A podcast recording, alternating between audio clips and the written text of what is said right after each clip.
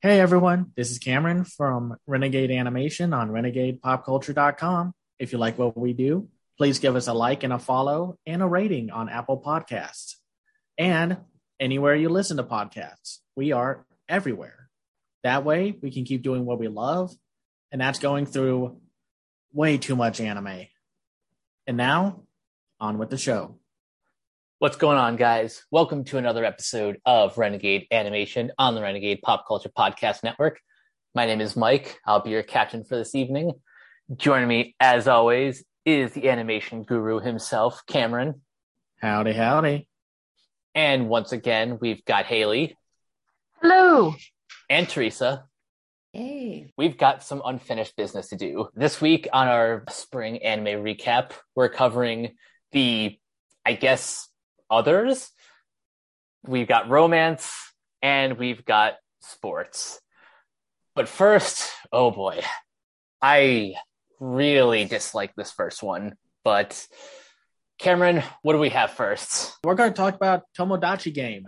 Do not get it confused with the 3DS game Tomodachi Life. It's based off of the manga by Mikoto Yamaguchi and Yuki Sato. The adaptation is directed by Hirofumi Ogura it's written by Kenta Ihara and produced by Okuruto Noboru. Basically, a bunch of high school students who are the closest of friends are ready to go on a big school wide field trip. They raised enough money to do so. And then one day the money goes missing. The friends try to investigate and pretty much end up getting captured by this unknown entity or organization. Within the first room that they are in, they are introduced to a very creepy little kid mascot that tells them pretty much play the games that they are assigned to and they can lower their debt. It turns into a survival game from then. So, content warning before we go into discussing everything. There are references to molestation, stalking, murder, and harassment.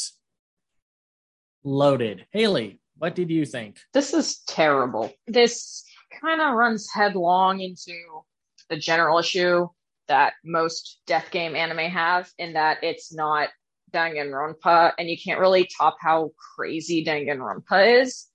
So it all just kind of comes off as derivative this one especially feels derivative of a couple of different things that executed this, I would say, marginally better. It kind of comes off like a C grade Mr. Hiragi's homeroom in some respects too, which was a really popular J drama. I was kind of shocked to find out that this is a really popular multimedia franchise that's been around for a while because it feels like the worst elements of like just something trying to cash in on a craze. This show's also deeply upsettingly misogynistic. We've talked about things that have been deeply upsettingly misogynistic before, like Platinum, and this feels more like those trashy shojo manga that Tokyo Pop used to bring over by the boatload in like the mid 2000s. Ones like Classroom Confidential and Life. Those are the two I remember where the lead characters are subject to every manner of exploitative and eyebrow raising social issue possible in the span of like 200 pages in a kind of pathetic attempt at quote unquote educating the public about the real struggles of being in high school. Like in the first three episodes of this, we get a very lurid sexualized plot point about compensated dating, which I believe in Japanese is enjo kosai, which is really gross. Like we're leering at a 13 year old the whole damn time this plotline's going on. We're meant to believe that getting plastic surgery in response to an accident is somehow devaluing the beauty and uh, respectability of a teenage girl, which is just gross on multiple levels. I don't want to say that the women are the only ones who are portrayed as awful because by the end of the third episode, we find out that one of the only sane men in this show is actually like a spying, stalking, psychotic person. But the narrative still treats him like he's more reasonable than the person who was pressured into dating older men when she was 13. It's a huge problem. It's deeply unfair to the women in this story.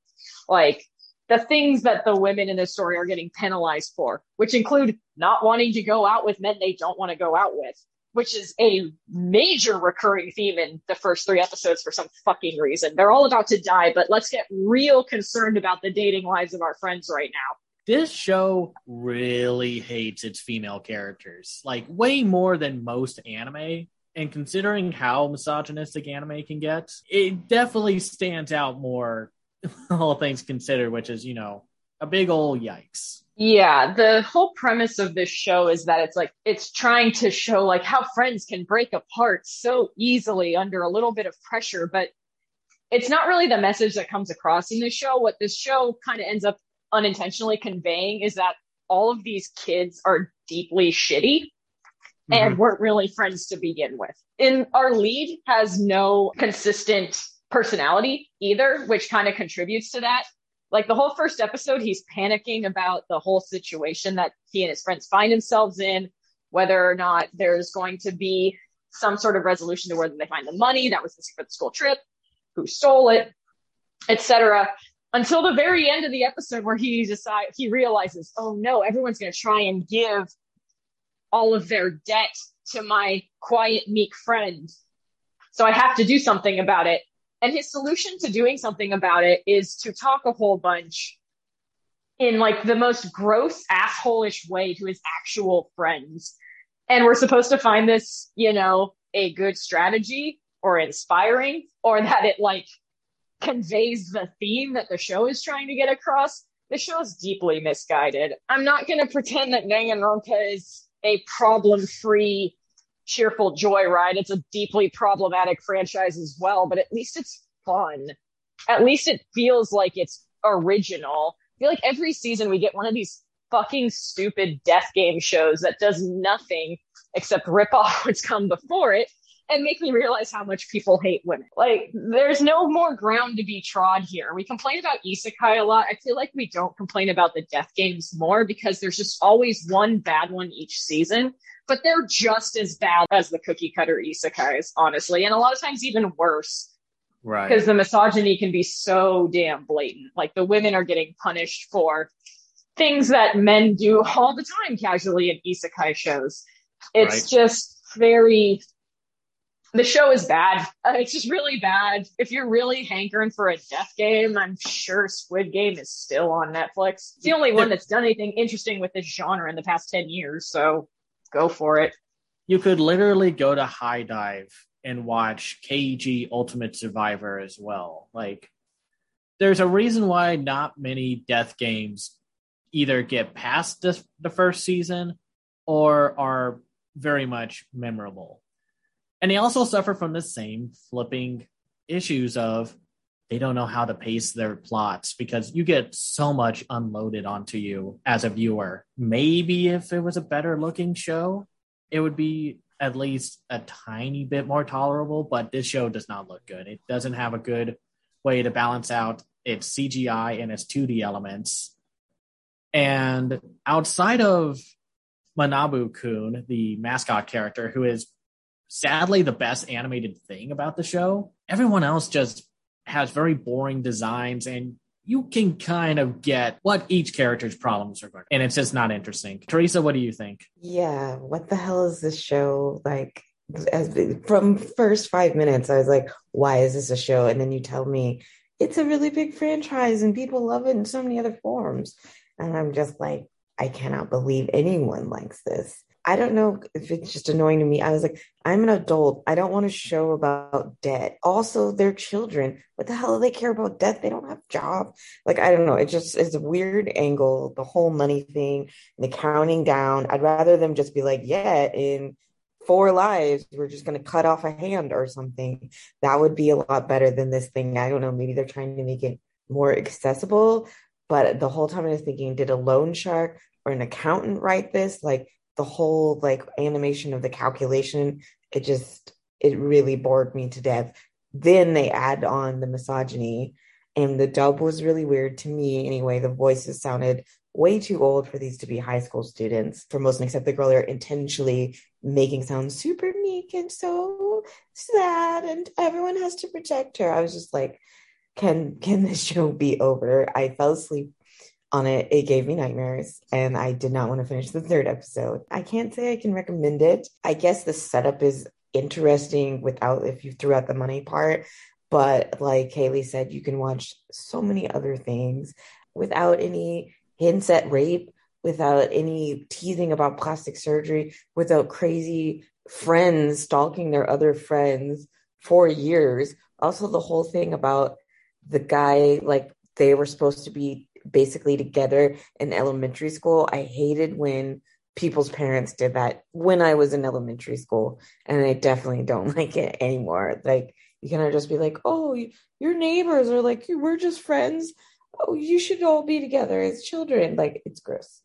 Mm-hmm. Um, so, yeah, I highly recommend you skip this show. Mike, what do you think? I think it, it took me until about either the second or third episode to officially decide, yeah, no, I hate this piece of garbage. Even the first episode, while the setup may be kind of interesting, it all just really falls apart, especially with the reveal at the end when the main character's like, oh no, they're gonna unload all their debt onto what's her name? The meat girl let's just call her Meek Girl.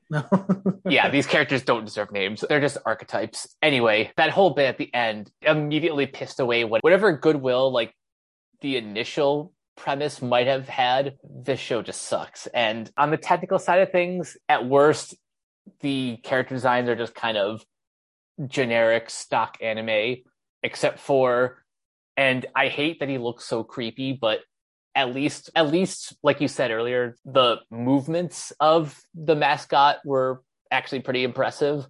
It's just i hate looking at that face. It looks creepy. It'll haunt your nightmares. Nothing about this show thinking about it further nothing about this is enjoyable.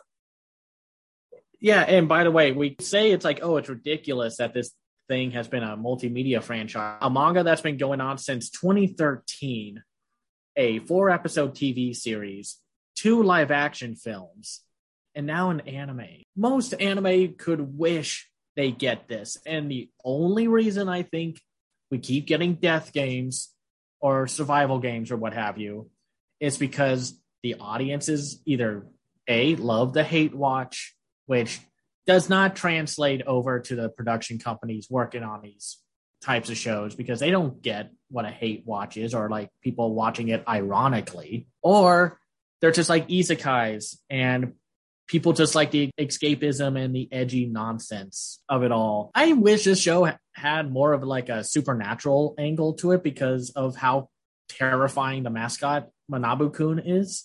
Right? when they cut right to like finding out oh it's a secret organization that apparently is well known and they have somehow missed getting caught by the government. sure, okay. And now we talk about one that's a little more, you know, kind of all over the place. Heroines run the show. This isn't based off of a manga, a light novel, or even a game. It's based off of a song by Honeyworks. It's directed by Noriko Hashimoto in her series directing debut. It's written by Yoshimi Narita and produced by Liden.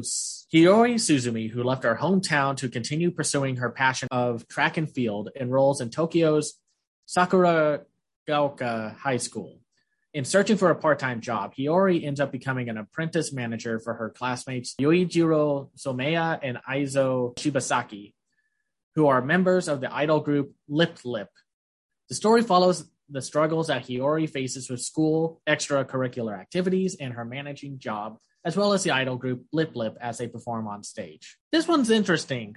Like, out of all the idol anime that we're about to get next season, I will at least say this one stands out, but I'm curious to see what y'all think. So, uh, Haley, what do you think? I think overall this is good. Question mark. Part of the reason I struggle with that is because it is overstuffed to the brim there are about 17 different plot lines going on here. For a 23 minute show, like it moves real fast. But in that first episode alone, we get the narrative of Hiyori wanting to be a big track star and her starting to bond with the people on her track team, her making friends with forming a three girl like friend group in her own classroom with like the boisterous kind of gangster girl stereotype and the uh, glasses girl stereotype. So alone that would fill out its own show. But no, we've still got everything with the idol group, which involves Hiyori managing the idol group, but also all the issues the idol group has with each other. So there's a lot of interesting stuff with all of these plot lines, but it's so much to put into a 30 minute show. It's a lot to put on the audience, even if there's a lot of good ideas in it. It feels like they could have streamlined this a lot better. I do genuinely like this show, though, even with the amount of things they're cramming into it, I like where it's going. As I've talked about before, I like idol shows that are actually somewhat grounded in reality. And there's a lot of interesting stuff with the two male idols that I don't see in a whole lot of shows. Like the show is very open about the fact that they were put together basically after a casting call and these two guys don't particularly like each other. They're co-workers. They're doing this for the money. There's a part in episode two where they're called out on a radio show off microphone for how canned and blah their responses are and how milk toast their images. That's fascinating to me. Like there are not a whole lot of idol shows that we see that would sit there and take the time to say, yeah, there are, these are obviously constructed facades. Like you don't know these people. And the constructed facade for both of the Lip Lip idols is a huge part of their stories. Like these are very interesting things that because a lot of idol anime is way more interested in selling you like figures and shit, that doesn't get talked about a lot. That being said, that's generally five or six minutes at most in a show that also has to resolve multiple interpersonal conflicts, Hiyori being homesick, Hiyori's money problems, the problems of managing this lip lip group, lip lip's interpersonal conflicts, and whatever they're going to build with Hiyori's friends, both on and off the track team. Like, I don't see how this sustains past a couple of episodes, honestly. But, you know, it could. It's not the worst thing I watched this season. It's never boring at the very least. So give it a shot if it sounds interesting to you.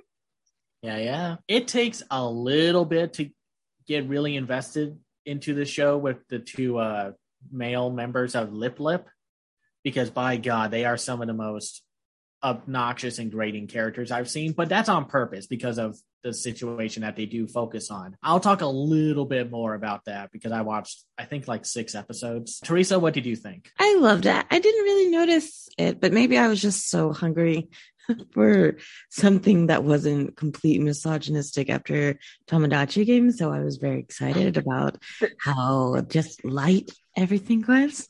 Um, this is a um, great follow up to Tomodachi game where you're like, oh, right, humanity, warmth, genialness. I just thought there was like really small, like her Hiyori's like commentary.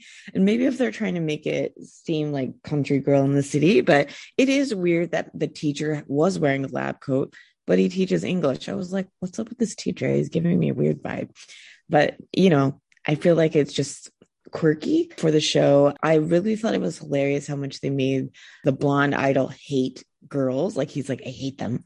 I want to be around them. And I was like, wow, you're one of are you going to turn into one of those gay men who just hates women? Like what what is up? Like what happened? Because it's just very intense, especially when they you know, team up on the girl played a trick on Hiyori the model. I was like, wow, he is not holding any punches.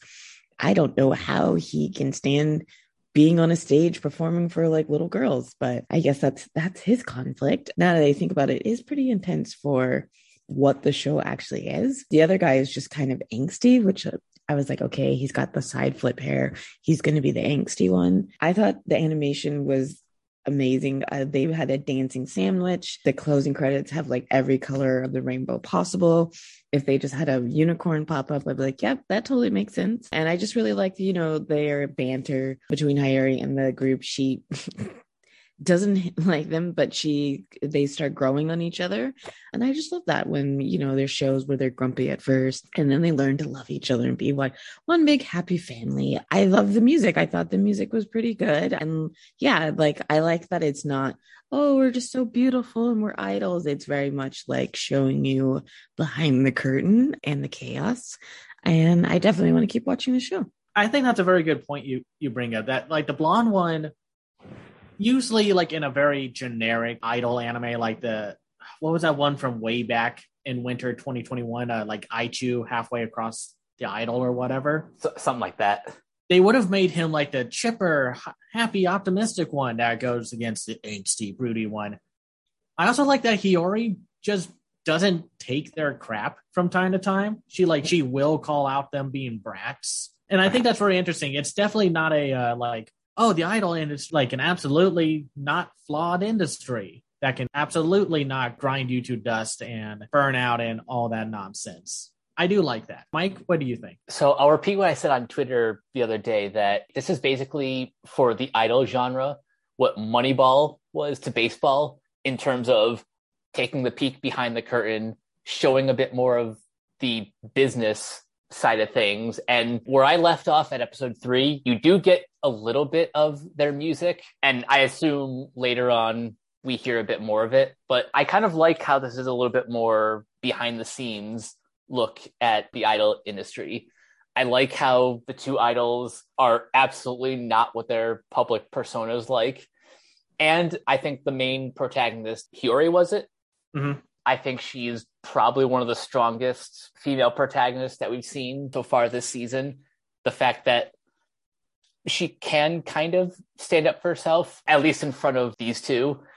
And I think the fact that she is not like a fangirl or anything makes her perfect for this role as their manager or manager in training because she has the sort of outsider's perspective, which makes her like sort of non biased and she can give them all of the advice that they need in order to succeed, in order to expand their fan base, etc.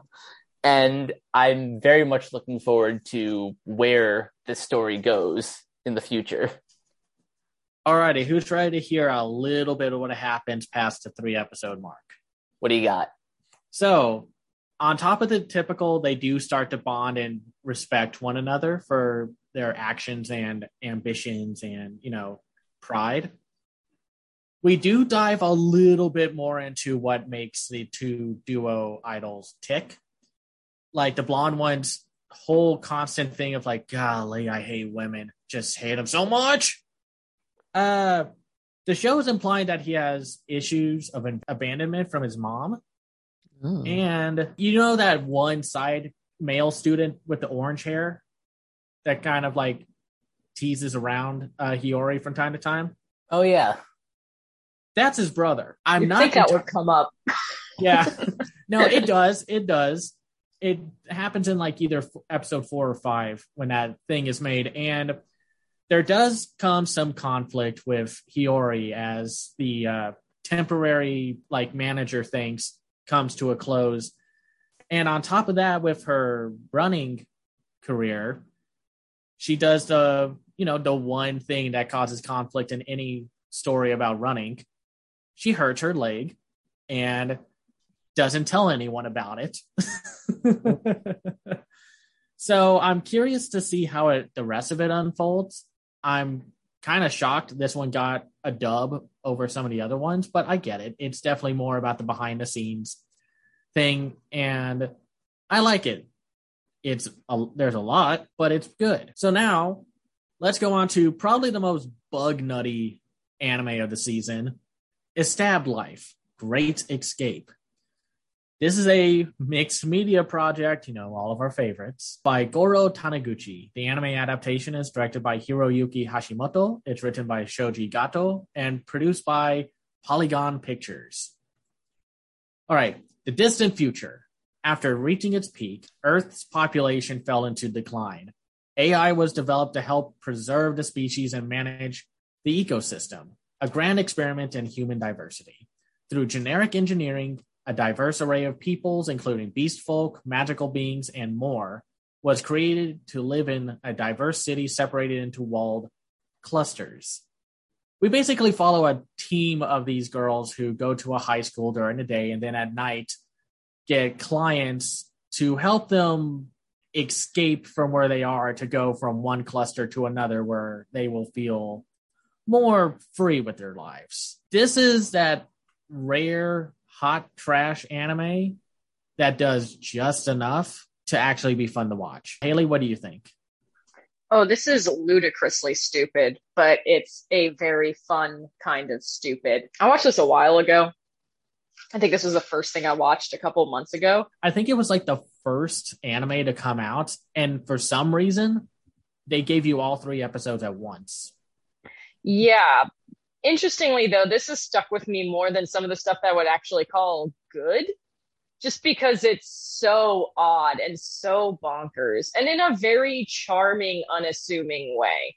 Like, I don't think anyone working on this show thinks they're making great art, but there's a playfulness to a lot of this that kind of carries it through the questions about like why does this world exist in this way why was everyone sorted by their job potential into different sectors of the universe and why is one of those sectors entirely populated by penguins in a communist regime? There's a lot of questions you can ask about why this world is set up this way. Like, why are five teenage girls who collectively have the IQ of maybe two rocks, three rocks, why are they the ones tasked with saving people from their mundane uh, prescribed existences and sending them off to better places? But the show moves at a quick enough clip that like you'll definitely be asking these questions, but you won't really care because this is so stupidly fun. Like a lot of my notes are just kind of comical questioning of what's going on, but it leans hard into into the silliness of it all and it works. Like the show is genuinely funny a lot of times. Mm-hmm. Like there's a moment between the three main girls where a couple of them are, you know, confessing how much they mean to each other.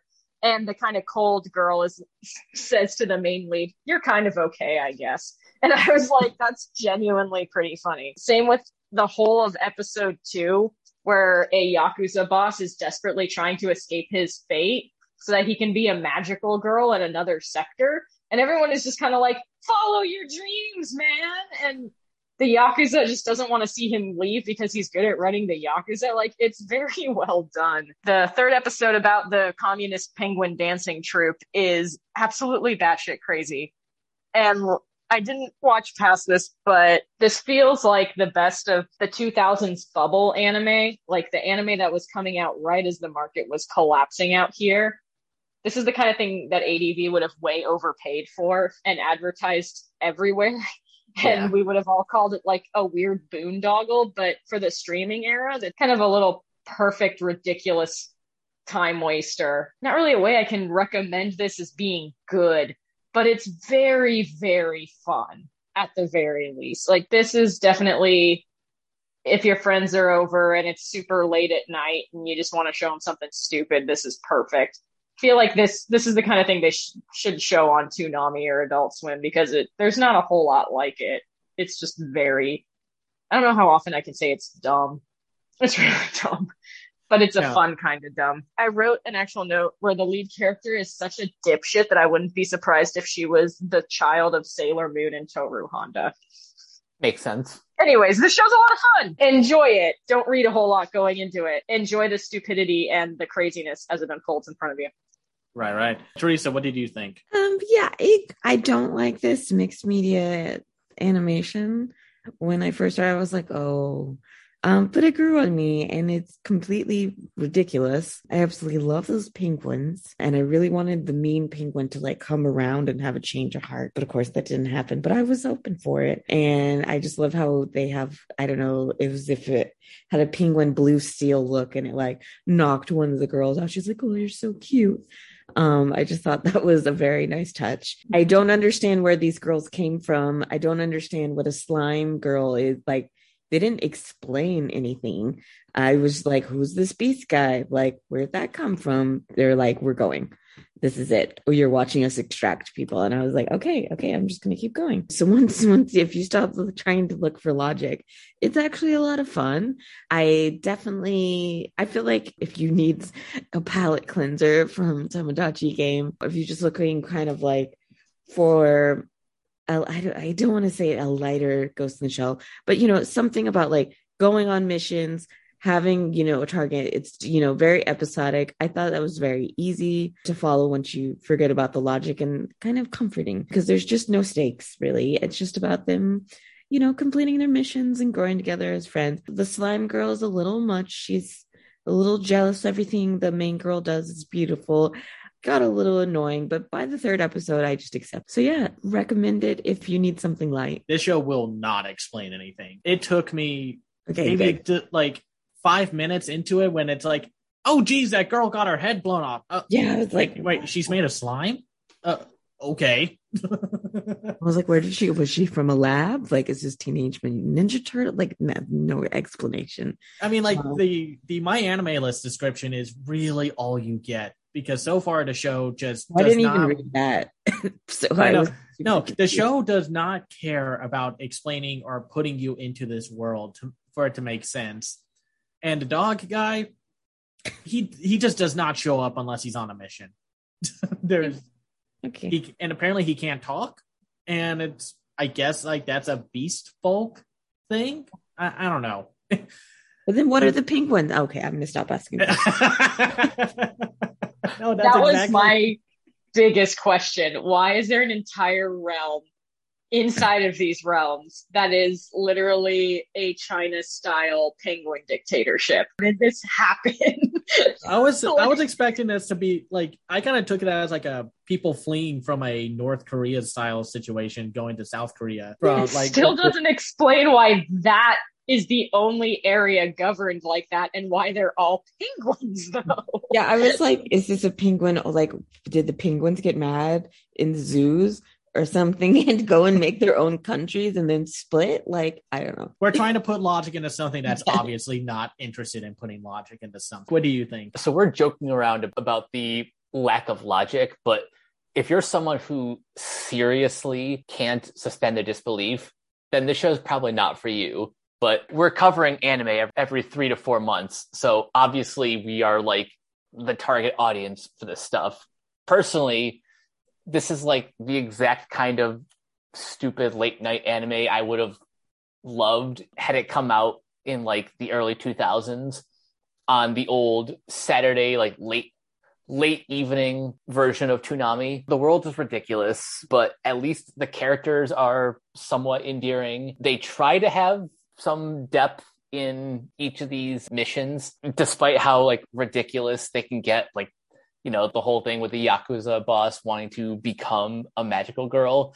Mm-hmm. On the surface, it sounds dumb, but it's so earnest in its delivery, especially if you watch the dub, that like you buy into it. And that's the thing I love about this show. Tonally, it's kind of like DC's Legend of Tomorrow in that it just throws caution to the wind and you're just invited for the ride. This feels yeah. like a show that was made by a corporate focus test because it's like, what do you want? Okay, we want cute anime girls. Check. Okay, w- fantasy people. Okay, check. Okay, sci-fi elements. Check. Okay, penguins. Check. they just wanted the penguins. It shouldn't work, and yet it's so just into its own world, and it doesn't feel as corporate mixed media as like most of these kind of projects do. It's, it's a little scrappier than most corporate projects. I mean, like it almost comes off like one of those fake mobile game ads that you get on YouTube from time to time that all use like or rehash the same assets. But it's like a fun, weird, and you don't quite get that without it coming off more commercial and like made for merchandising purposes. This one is just like eh, we don't care if we actually get into a proper multimedia franchise. We're just having fun, and I'm glad for that. Polygon Pictures, in terms of their animation, it's not the best CGI. I mean, nothing's going to beat Studio Orange. It's good. It's the characters are expressive, the action's well shot for the most part, and it's just a decent looking show. We could go a lot worse. Now, for these next three, I did put them in a ranking order, but they're honestly kind of tied for the same spot as like the best of the other category because they're so good in their own separate way that it's like it's hard to say why one is better than the other. let's talk about one of the few original anime this season, Healer Girl. So it's directed by Yasuhiro Irie. It's written by Noboru Kimura and produced by 3HZ or 3 Hertz. Basically, it's this world where these girls can train to become healer girls, where they go to like people who are hurt or injured and use singing and music to heal the soul or actual real like medical issues or situations. And this was a surprise. I don't know. I didn't know quite what to expect with this one, and it's just good. Haley, what do you think? I honestly, the more I think on this, the more I think this is my favorite series of the season. Like even above Spy X Family, which is a show that I watched and then binged the entire manga of. This show is really, really well done. Um, the animation is gorgeous. This show looks great.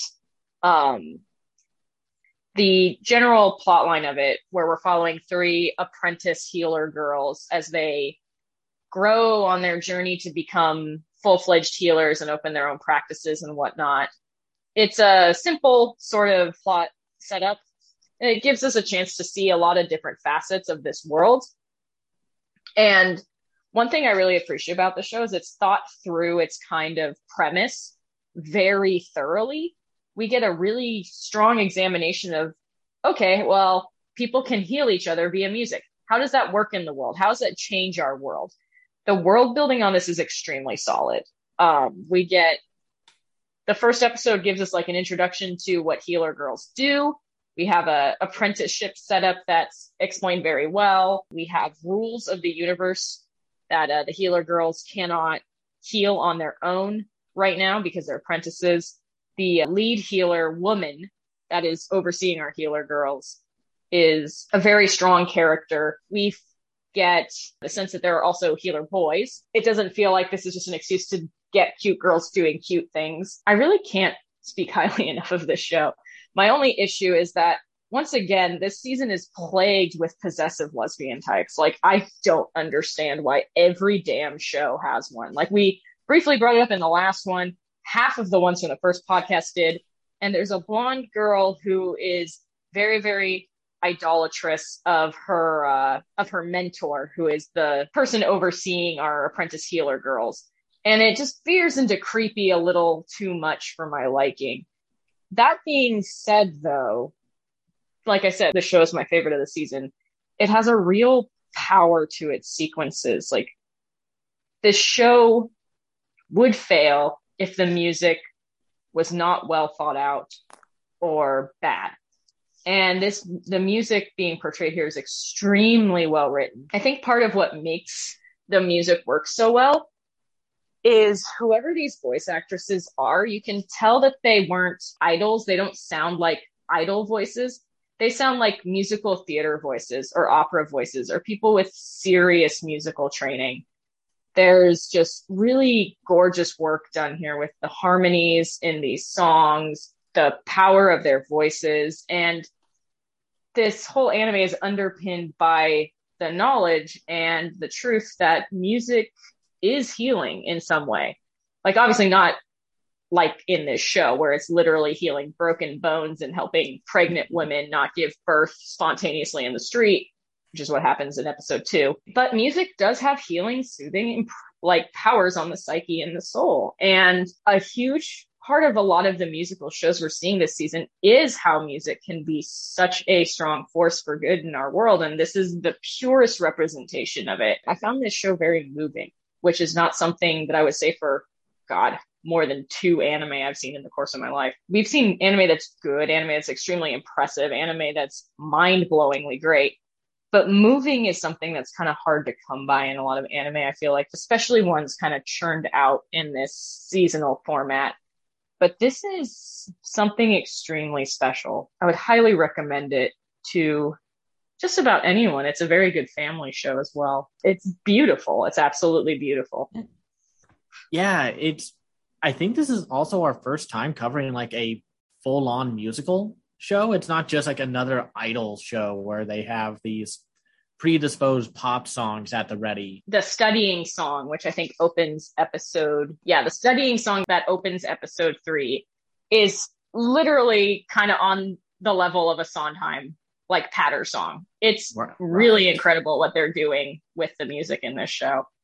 It is. Teresa, what do you think? I, I thought it was adorable. I love the opening song, especially like the line in English, just like, I love to heal. I'm going to heal you. I just thought it was very touching. I love the little kind of animation when they're actually doing the healing. I think those are my favorite parts. I really liked how they kind of made like little tiny girls like healing if they're almost like little fairies like healing i believe it was one of the girls like grandmothers. I thought that was adorable.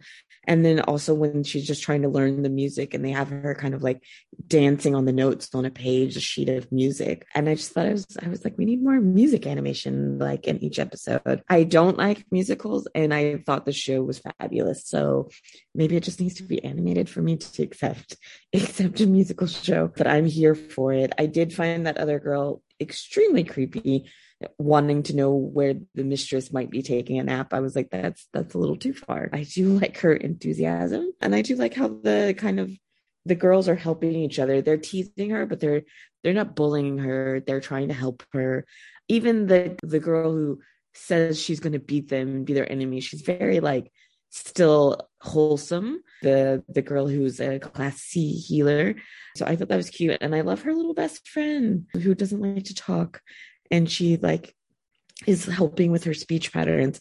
Um, i just want to i could have a whole show about her. I thought she was adorable. Yeah i highly recommend this too honestly as haley said anyone. Mike what do you think? I think this is definitely in my top five for the season and certainly one of my favorite anime that premiered this year. Fun fact around like 2014, I was considering pursuing studying music therapy because you guys know how much music means to me. The idea of using music to help people is something that I was certainly curious about.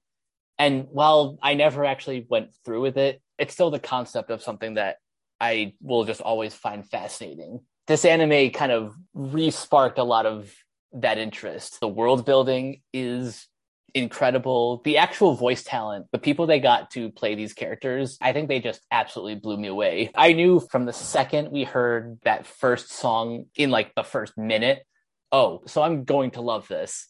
and then the ultimate test of whether or not this show even works is episode three, when pretty much all of their dialogue, the three apprentices, their mm-hmm. dialogue is nothing but music.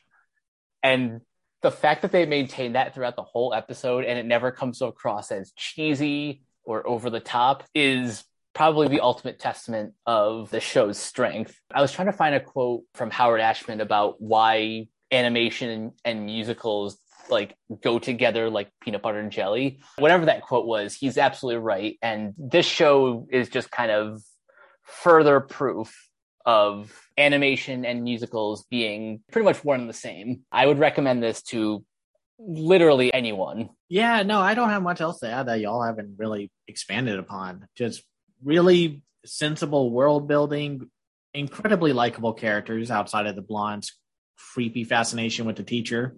I am so happy that this this show decided to pretty much not try to sexualize any of the teenage characters. I was a little bit nervous about that going into it, but nope. The designs themselves are great. The animation is probably some of the best this season has to offer. It it's extremely expressive. It, they are not afraid to go like cartoony with some of the expressions episode four is a delight in that regards. I, I can't wait for y'all to see that next episode. And yeah, it's just a very hopeful show. Just a very like music is a universal language that people love kind of show.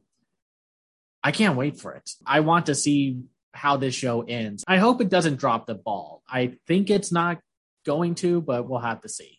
Next up, though, we go to something way more grounded than most. We're talking about Deaimon, which is based off of the manga by Rin Asano. It's directed by uh, Fumitoshi Oizaki. It's written by mm. uh, hmm. Reiko Yoshida.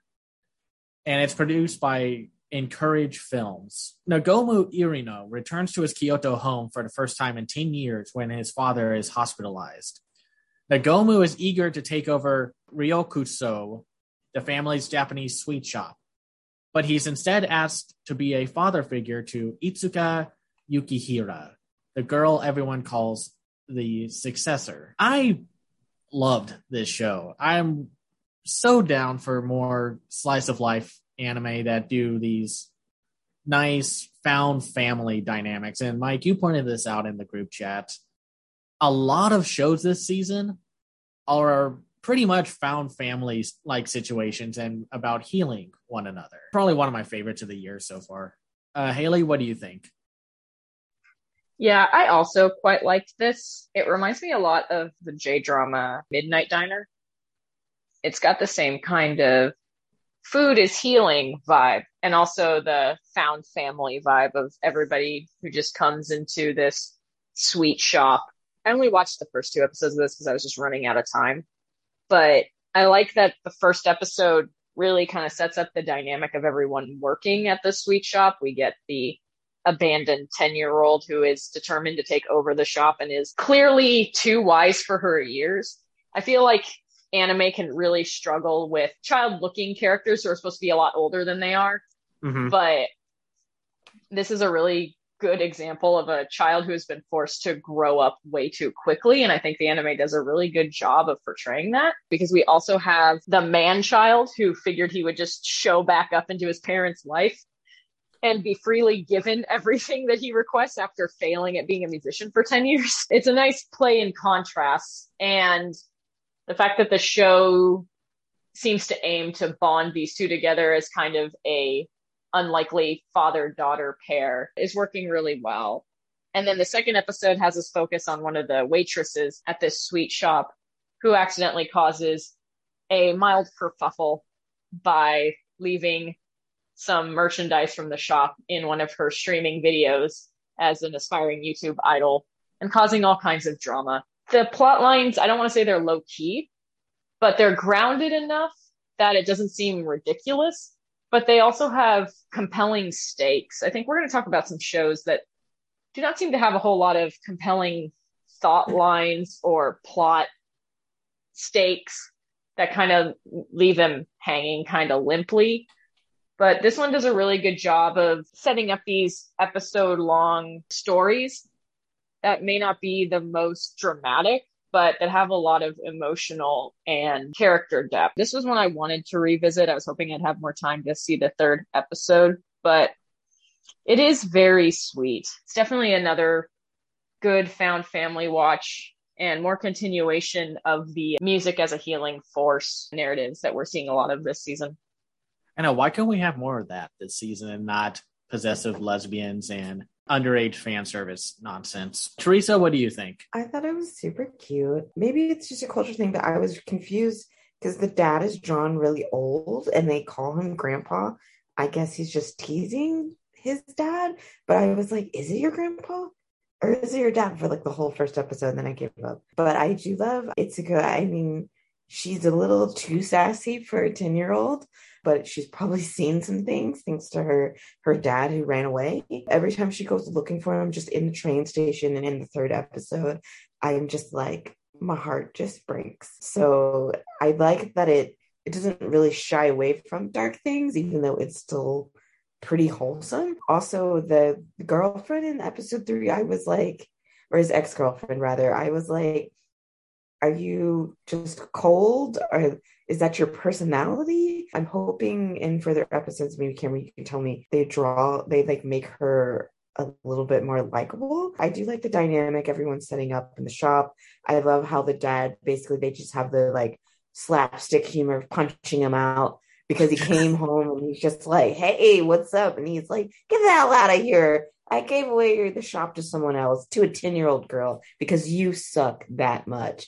And I just love how the little girl agrees the dad often, or she's like, No, I'm going to sweep up the front because you can't be trusted. I don't trust you with a broom, and I'm 10 years old. I thought that was hilarious. And I definitely would recommend and definitely have some sweets if you're going to watch this show. It's going to make you hungry. I liked the third episode with the ex girlfriend. It seemed like their relationship before the beginning of the show was already on the rocks. Yeah. And then there was like no real like hatred towards one another. He knew that he was not the best kind of guy and he left like an apology note and he decided to, I mean, yes, on top of I want to go run my family sweet shop to kind of rebuild himself to see where he is. And he needs some help.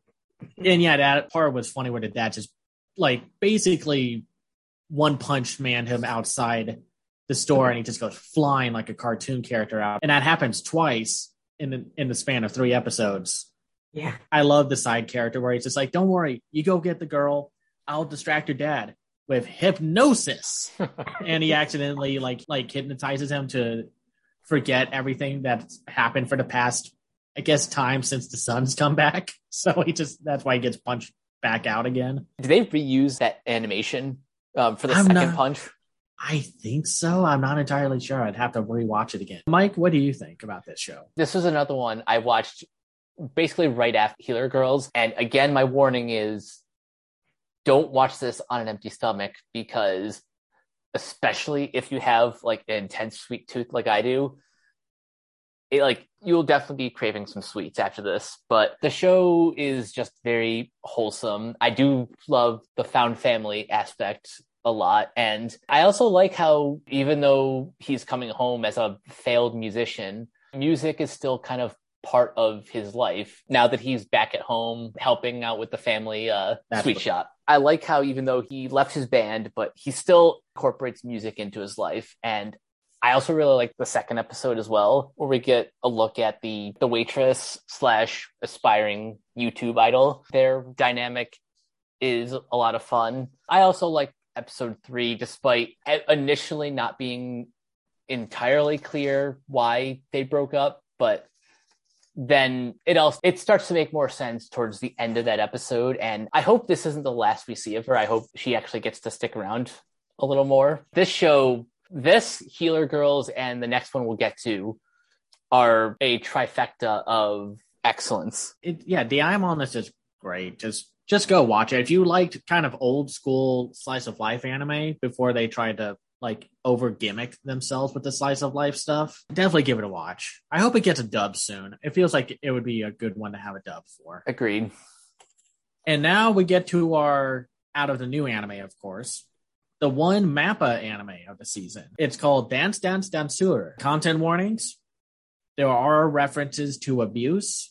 I will explain when we get to that. It's based off of the manga by George Asakura. It's directed by Munehisa Sakai of Zombieland Saga fame. And it's written by Yoshimi Narita and produced, well, like I said, by Mappa. Junpei Murao's love affair with ballet began at a young age during his sister's ballet recital, when a male ballet dancer roused his interest with a gripping performance. But for Junpei, nothing could be worse than his peers finding out about his secret passion for ballet and perceiving him as effeminate. That is why he is in the soccer club, trained Jeet Kune Do, and is intent on following his father's footsteps of becoming a stunt coordinator you know, all very quote unquote manly activities. That all changes when he encounters a classmate who is a ballet dancer in training, and the spark reignition of his passion for ballet kicks back in. And I will say, I will preface this show with this the main character is going to be a bit of a punk, to put it lightly, throughout a majority of the three episodes but a lot of that is because the major pull of this show outside of you know mappa's gorgeous animation and the beautiful ethereal ballet movements is about getting rid of toxic masculinity that is obviously making our main character extremely unhappy and a lot of that's going to be hard to watch but it's hard to watch in a good way where it's just like you are either this kid or you can understand his plight as petty as it is for a I don't know if he's a high schooler or a middle schooler. It was never very clear for me on that regards. I really liked it. I think this is my favorite Mappa show in probably a good while out of the like all their non jujutsu kaizen stuff that they've been working on. Haley, what do you think? Quite a few of these. I only ended up watching two episodes because I was just trying to get through as much as possible. Uh, I think the show is good, but I couldn't really shake the feeling the whole time that it was kind of like Yuri on Ice light. There's not a whole lot of overlap in the plotting necessarily between those two shows, but a lot of the visual language is shared, like to the point where the OP is kind of just a ballet themed version of Born to Make History. And I think the show suffers a bit for it. Like the show is, it's also got some really anime ass plot points going on here where the, our lead is struggling under the weight of pretty grounded, realistic societal expectations of what a man can and should be and the hobbies or drives that he should have. But he's also dealing with all of that in the wake of trying to live up to his dead father, who is who we see as a reasonable man and isn't quite beholden to those kinds of societal pressures, but who was a very famous stunt person and who the family very much looked up to and who his living brother is kind of taking over the reins for. So get why Junpei would want to emulate him. At the same time, though, we have the parallel interest of Junpei in going back to ballet because a hot girl has decided that he would be good at it. And I just fucking hate those kinds of plot lines where it's like, it would have been fine if he just wanted to do it and he was struggling and this girl was encouraging him, but we get some weird ass dialogue from Junpei about like being lured into doing this because at one point she accidentally flashed her panties at him. The objection to me isn't so much that it happened because I like the way it's framed. Mm-hmm. And more that, like, this would be a much more powerful show if the main tension here was just Junpei versus toxic masculinity and not Junpei versus toxic masculinity versus his burgeoning crush on the hot dancer girl. Because to me, that's still toxic masculinity, or not toxic masculinity, but it's still, it's not positive. He's not doing it for himself. Right. And maybe that changes in the future, but it's hard to kind of accept, like, oh, this is a good thing for him. When it seems like the only thing driving him to do ballet in some respects is just trying to win the admiration of this girl, it kind of undercuts its whole social message. It is compelling though. It's a very compelling show. It's a very well animated show. I don't really understand Luo yet. I don't know where that's going to go. He seems fine so far. One other thing I wanted to say about this show is while it looks great, I think the character designs are pretty whack. And I'll say it's entirely because all of them have some weird half moon circle in their eyes that is otherworldly distracting to me. I'm Maybe glad someone me. pointed that out because even even I, I got distracted by that. It's such an easy design change, and I, I so I have to wonder if the manga made that look better and they tried to translate it into the anime, kind of like how Farewell My Cramer was trying to translate the manga's designs and just kind of face faulted this looks a lot better than Farewell My Cramer, and I can see where it'd be very easy to just overlook like that there's weird half circles in everyone's eyes. I started kind of forgetting about it by the end of episode two until we got like a close up of someone's face, and I was like, ah! Yeah, I think overall, like this is solid. It's a solid start. I would really like to see this turn into a show that is entirely about Junpei versus the expectations on him and kind of see it lose the romantic angles of it because I think those are pretty weak. Mm-hmm. But the introduction of Luo, the cousin, and Junpei being jealous of her cousin suggests we're going to get some weird ass shit and I'm just not here for it. I do also think if you want a sports anime about people dealing with unspoken expectations of them. That's gender and or social societal issues based. Yuri on ice is still kind of the best of this and there's nothing here that's really overcoming yuri on ice at this point. I'll have a little more to say about the cousin aspect of this show. Uh, teresa what did you think I'm scared for the cousin. Yeah. No. Is he a um, robot? Is he a robot from the future? no. No, no, God. Uh, God, no. It's funny. Um, no, I did. Thank you for pointing out the animation. It was something where I didn't quite notice it all the time, but then I was like, "What is up with their faces?" And it wasn't as. I feel like it was kind of dialed down with Luo, but like with the main character Junpei, I was like, "What is going on with his expressions?" But it's probably just the close-ups and that half moon distracting me. I thought it was okay. I thought I was gonna like it better. I think the third episode, what Cameron alluded to, is rough. The pacing of everything is, I think it makes sense in the terms of a coming of age story arc. And it's probably always what I don't like of like, they're screwing up, they're screwing it up, and they're not getting the point. Well, he's screwing it up in episode three majorly with all of his friends.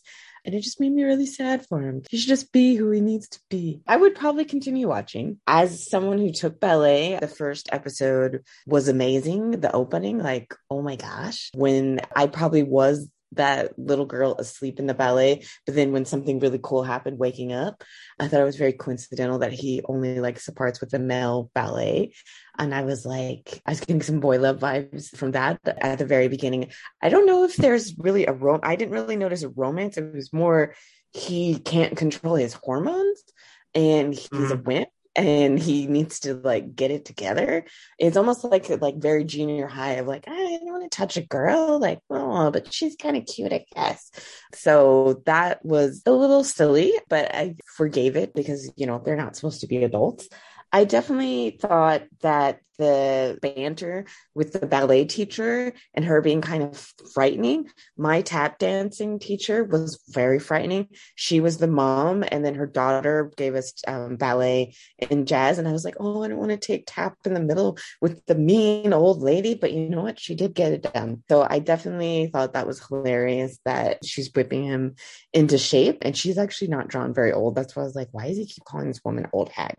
Um, Uh, it does not make sense. But I do like that she doesn't take any mess and that she, you know, she's like, just quit soccer. Just forget about your friends.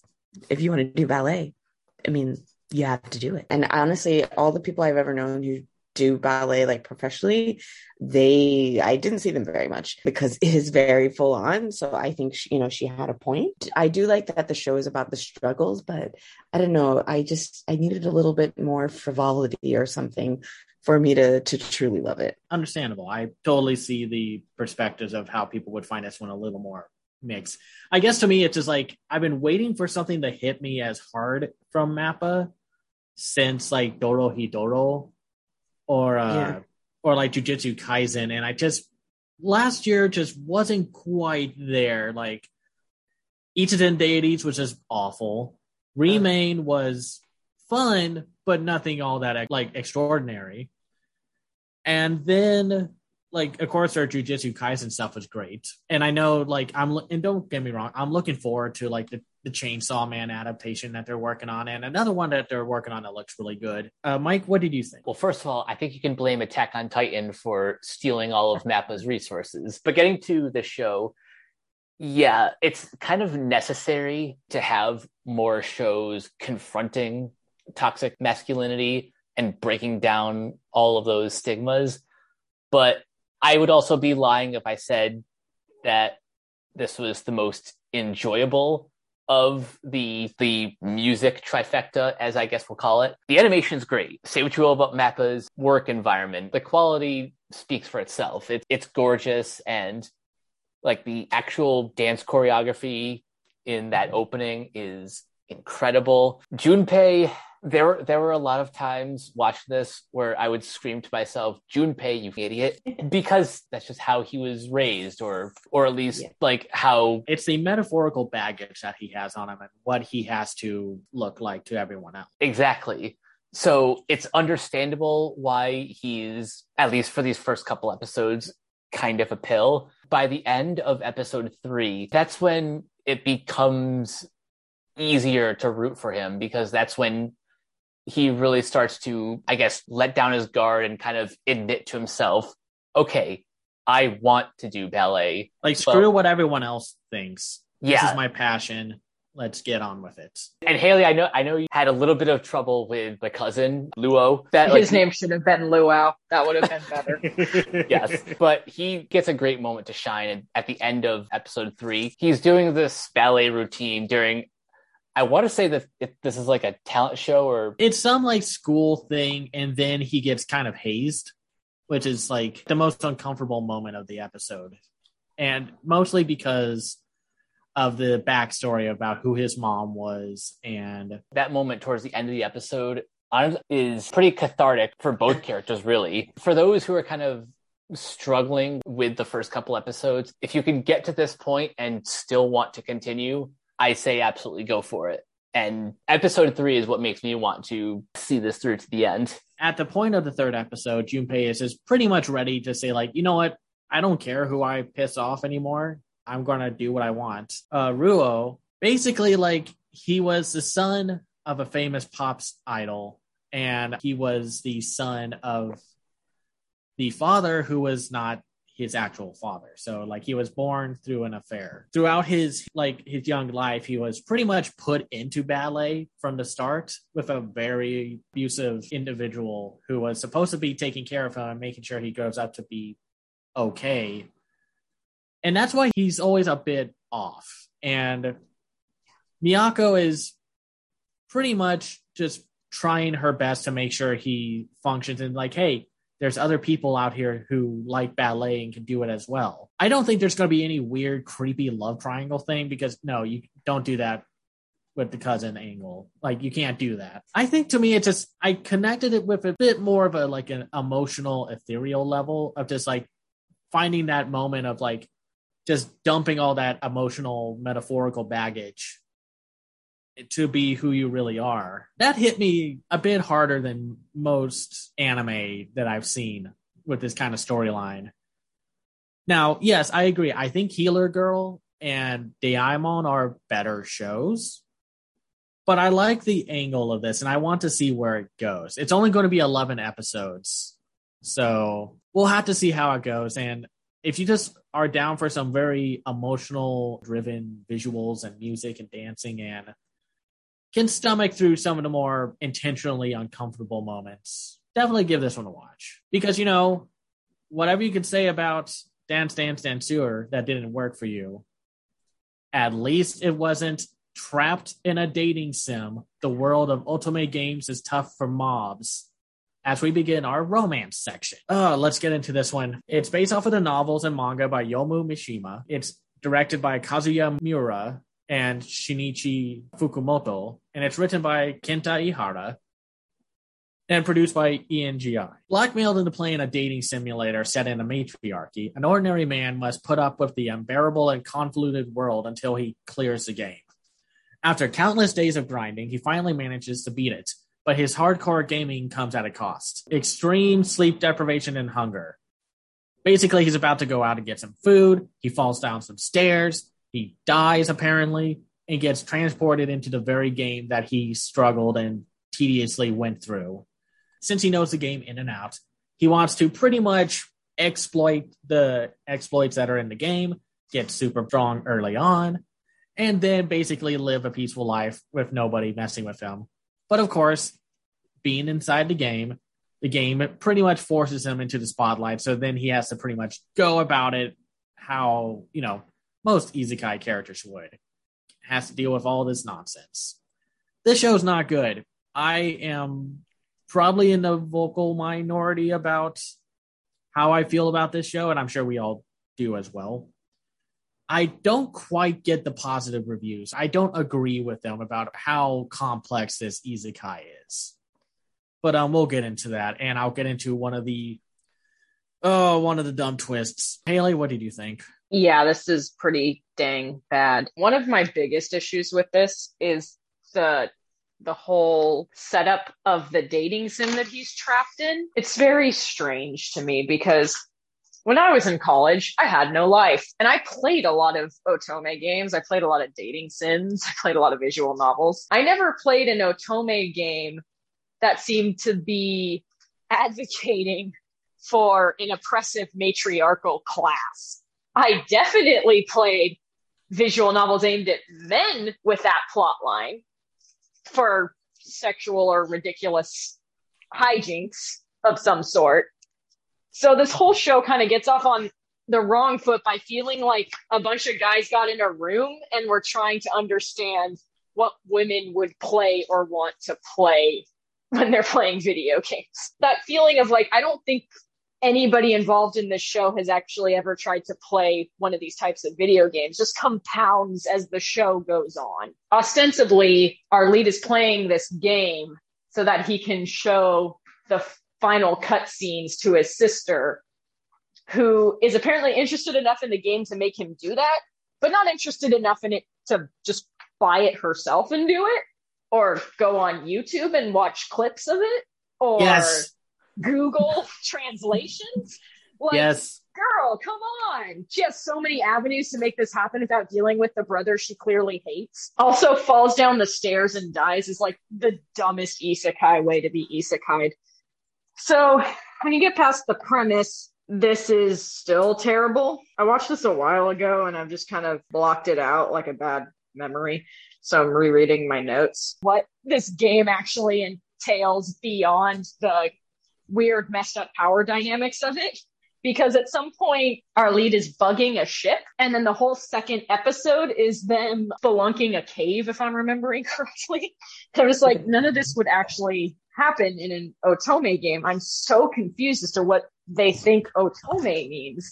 Like this, just buy one and play it. It's not hard. There's a lot of them. Most of them you just kind of talk through and pick a dude to date and move along their plot line and like maybe do some mini games. Nothing like this. I have a note that says, "I hope you're reborn in hell," and I have no idea what that is relating to.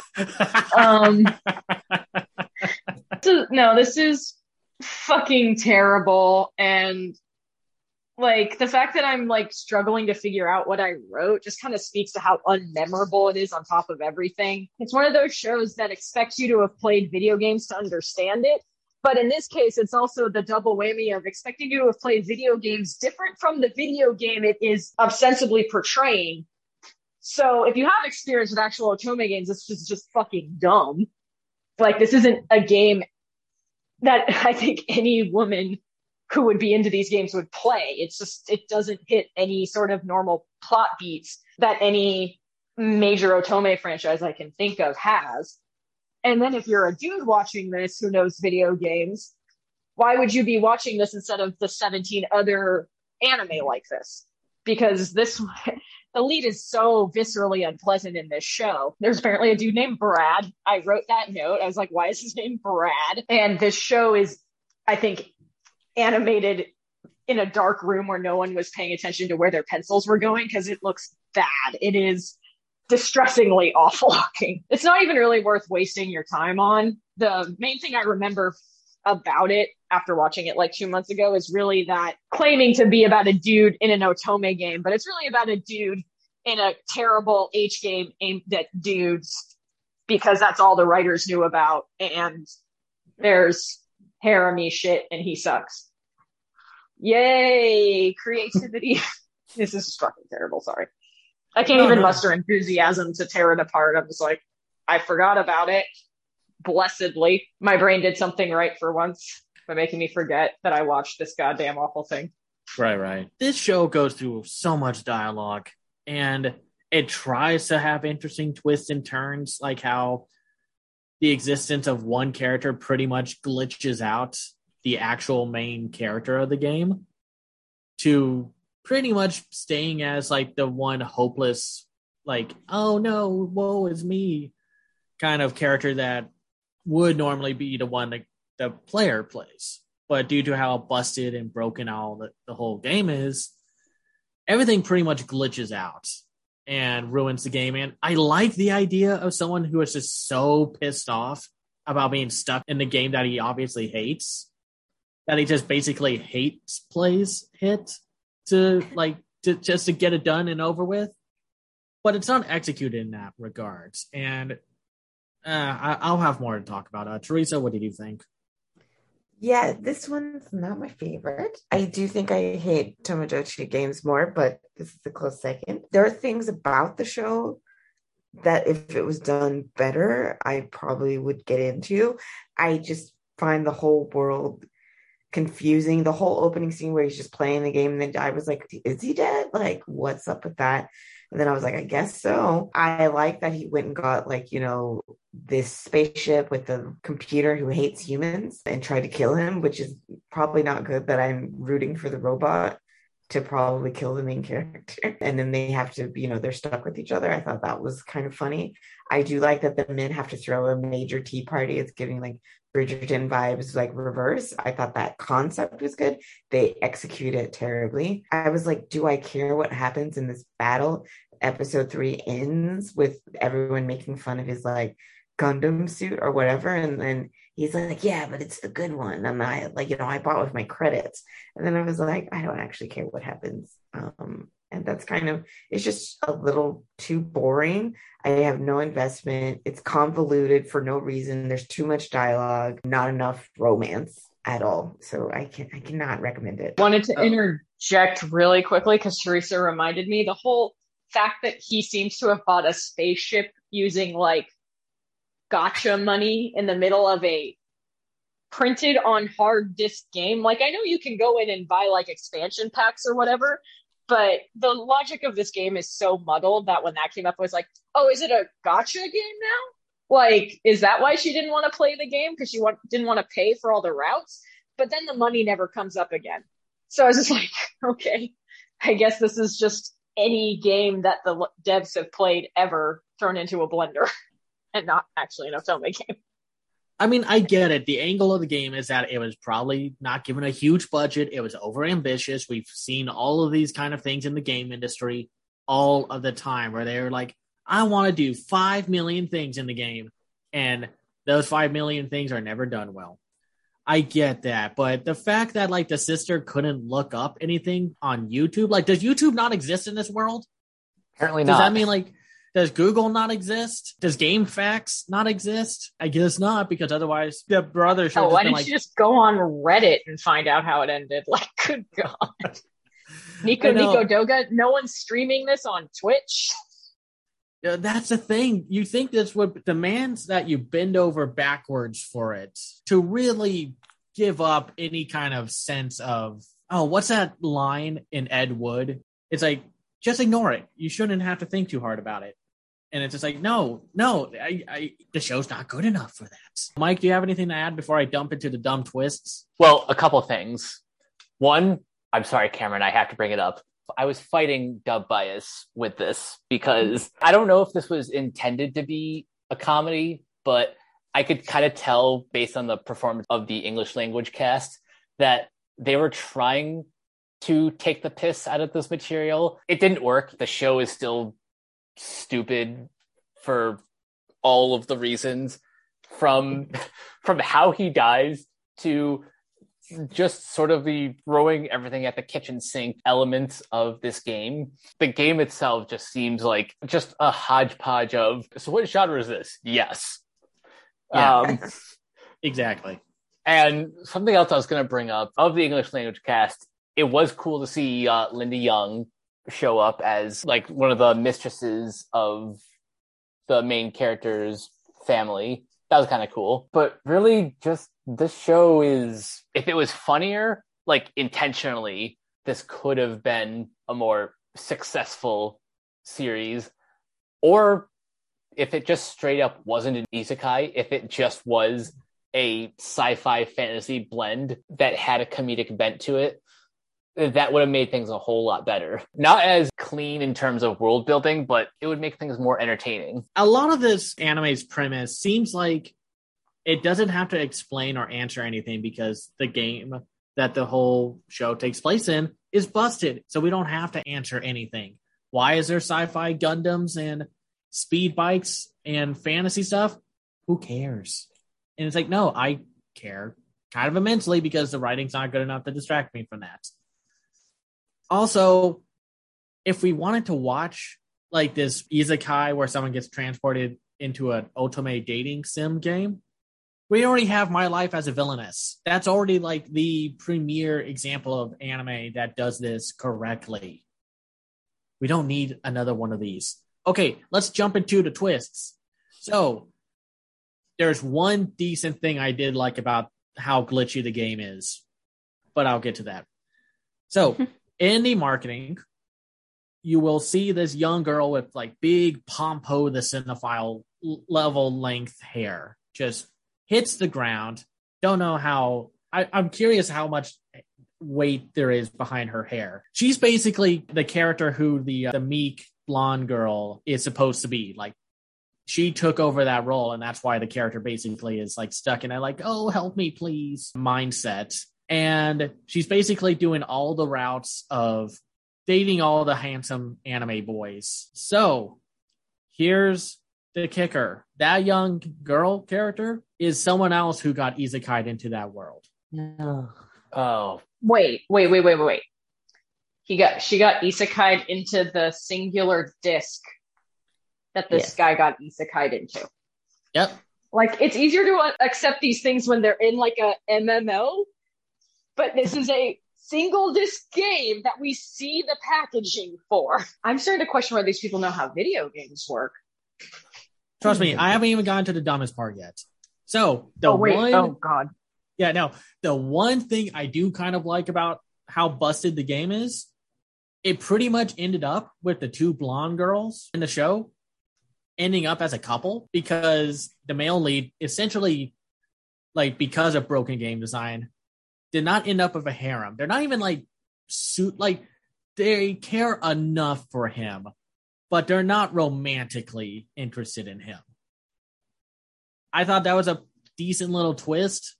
I wish the designs weren't so generic or I had basically the whole uh like oh they have different hairstyles and it's just that you just go from hairstyle 1 to hairstyle 2 because they all have that same like one piece or fairy tale level logic of like huh I want to make different designs for different characters but I don't want to give them all different body types. so but to the twist, uh, the young girl who basically manipulated all the handsome boys that you were supposed to date. Okay, get ready. She is the sister of the main character. Shocker. Oh, no. Okay. I I take knew back the thing about it being the singular disc, but I now have many other questions. Did she fling herself down the stairs when she found her brother? That's Maybe- my main question. Did she die? Did she like come back be like, oh no, my brother's dead. He will never tell me the endings, and then like she threw herself in front of Truck-kun? Like, what is she? I was I was hoping Truck-kun was just kind of waiting around the corner, just like, just you wait, Truck Coon. Some Or stupid train. yeah, just just just waiting, or go all- go full Spirit Chronicles, get hit by a bus and a train. So that was the one I was trying to think. Yeah. so yeah, a lot of questions, and it's trying to be like commentary of this incredibly uncomfortably sexist world that the game is in. It doesn't work. I gave this thing way too many episodes. For 12 episodes, there's just nothing to it. I just go watch My Life as a Villainess. Just go watch that one, or go watch The Saints Magic Powers Omnipotent. It's getting a second season. Hooray for good things actually happening. There's also a lot of great Otome games you can just play Exactly. that are just available for purchase. Uh, you Yeah. can find a lot of them on the Switch. Uh, More hours of fun and no random buying of spaceships. Oh yeah, this whole show's production values suck. The big robot action sequences barely there. They never happen. It's as animated as they possibly could on a probably a tight budget with overworked, burnt out animators. Why did they put it in the story then? Jeez. I have no idea. I wish I So knew. overstuffed and still so boring. I wish because I'm sure there are some just bug nutty anime production histories, especially with stuff like this, or like that Arifureta Isekai anime that like had to basically get scrapped, delayed a year, and it came out looking cheaper than it should have. Ooh, ouch. They could have worked that into the plot of this. Instead of making it an Otome game, they could have made it like his sister wants to find out the endings for a really cheap, really niche phone game. And it's terrible quality. The writing's all over the place. And you could make this plot work if you kind of leaned into that more, but they didn't. No, I this needed like a a Konosuba level just levels of spite and cynicism because it's like it, it kind of seems like it wants to go in that direction, but it doesn't. But no, one of the worst anime of the season. I don't know if I'd say it's the worst one of the year just because of just how or of the season because of how bonkers the twists are. But uh, it's not good. Let's just move on. Ugh. Let's go on to a couple of cuckoos. So this is based off of the popular manga by Miki Yoshikawa. It's directed by Hiroaki Akagi and Yoshiyuki Shirahata. It's written by Yasuhiro Nakanishi and produced by Shin A Animation and Synergy SP. Nagi Umino and Erika Amano, a studious high school student and a social media star, had nothing that linked them together until they found out they were swapped at birth. When the sudden news is revealed to both the their families, their parents quickly d- devise a, a proposition with neither Nagi or nor Erika's knowledge. In order to restore them both to their rightful families and ensure everyone's happiness, the two should get engaged.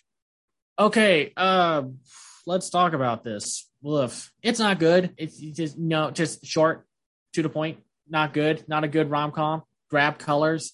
It, it doesn't have enough energy to pretty much be funny. It's trying to be funny but it just gets nowhere and the characters just aren't good or we run into another situation where we're following the wrong characters joyous day. Haley what did you think? Yeah i was honestly kind of appalled at how bad this was. Like i would almost rank this down there with tomodachi game. I would honestly rather watch more of trapped in an otome game than this. One wow. thing i want i know i know. I think the biggest problem for it with it for me is that its animation falls super deep into the uncanny valley. So the show is kind of generally unpleasant in terms of its plotting, but it also looks deeply wrong. Like remember when Sailor Moon Crystal came out and in stills it looked fine, but as soon as you were watching it, like Serena's eyes were drifting off of her face and the characters kind of moved weird and it seemed like they were CG-ish, but it was all hand drawn. Cuckoos is like that a lot. The shots where Erika's eyes are properly located on her face, I could probably count on one hand in the two episodes I watched. There's something very off about a lot of these characters and off about a lot of these characters, even in shots where it's clearly supposed to look good. Like in the OP, for some reason, the male lead has a cone head size forehead in one shot. It's really distracting because I did genuinely think huge chunks of this anime were bad CG until I realized no, there's just some fucking weird frame rate thing going on. Or they've like zoomed into like hand drawn animation. Something is very wrong with how this show moves and how the characters move in it. Moving on from that, the note that best encapsulates my feeling on this show is when I wrote this show is inexplicable. I don't understand how any of the things in this plot happen.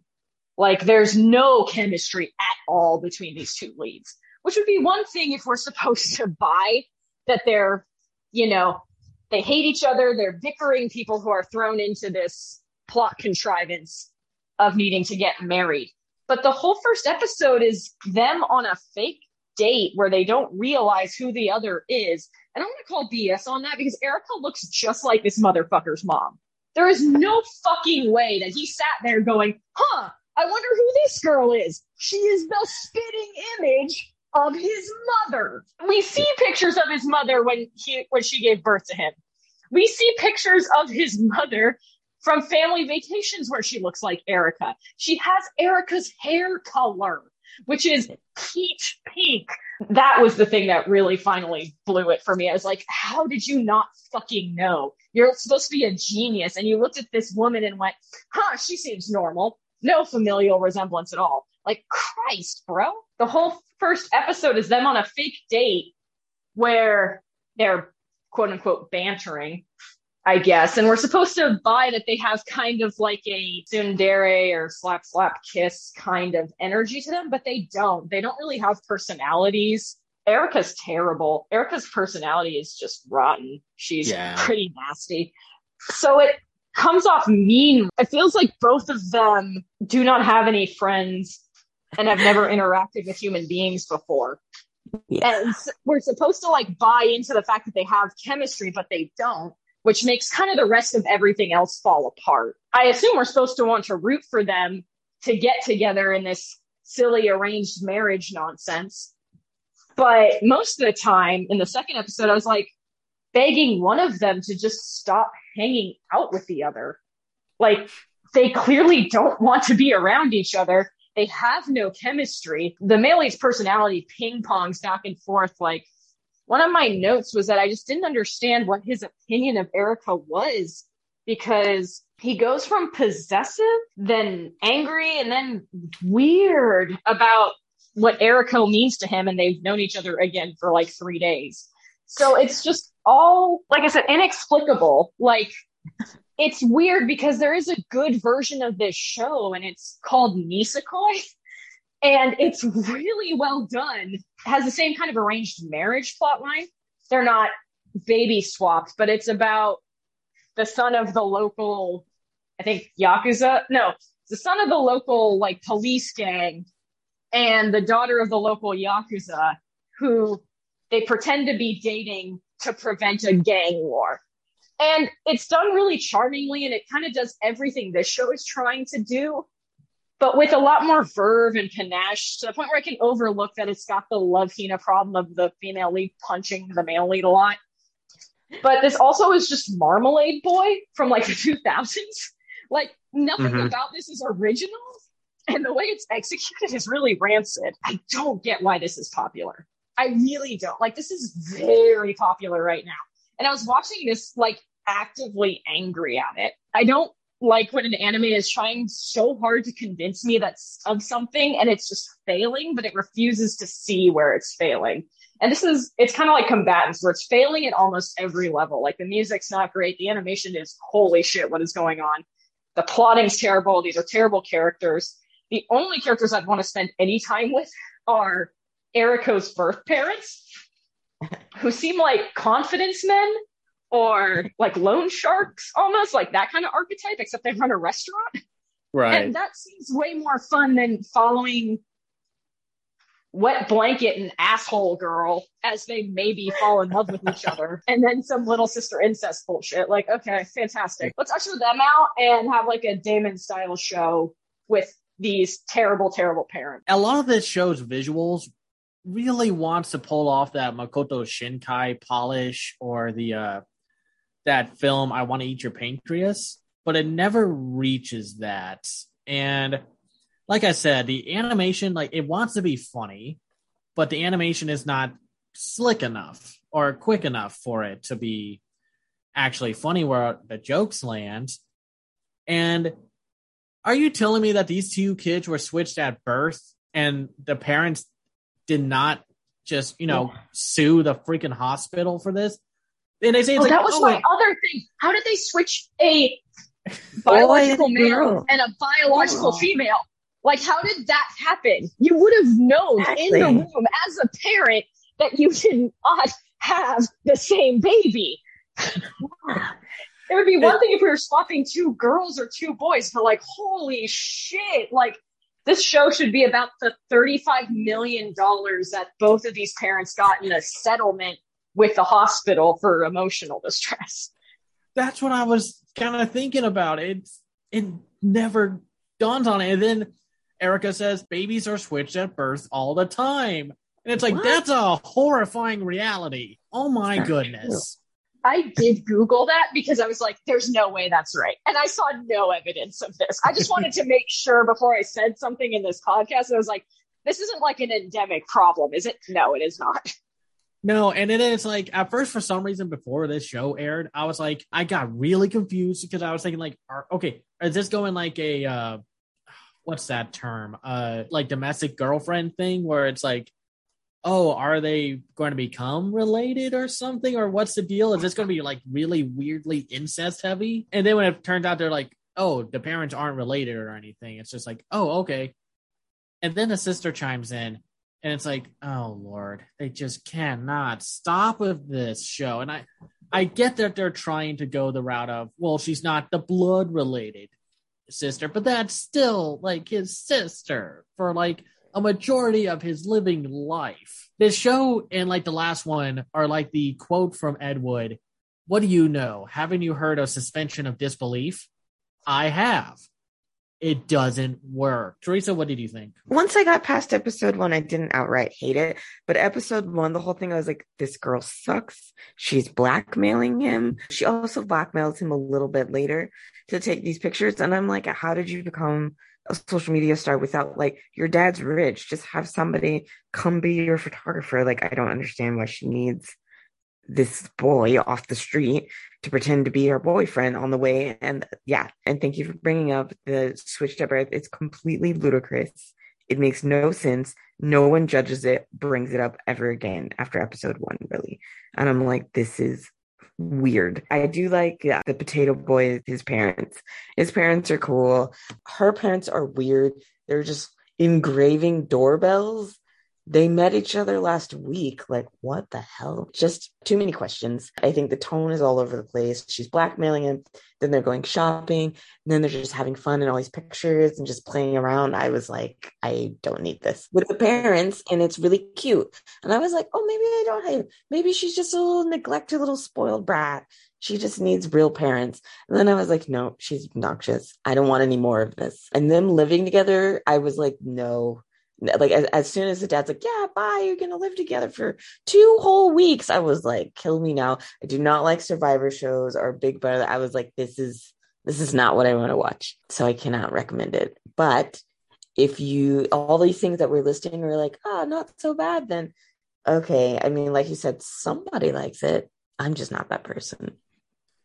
Anime is in that weird little bubble of just because it's popular doesn't mean it's good Otherwise, like the rise of the shield hero would not have gone past that first season.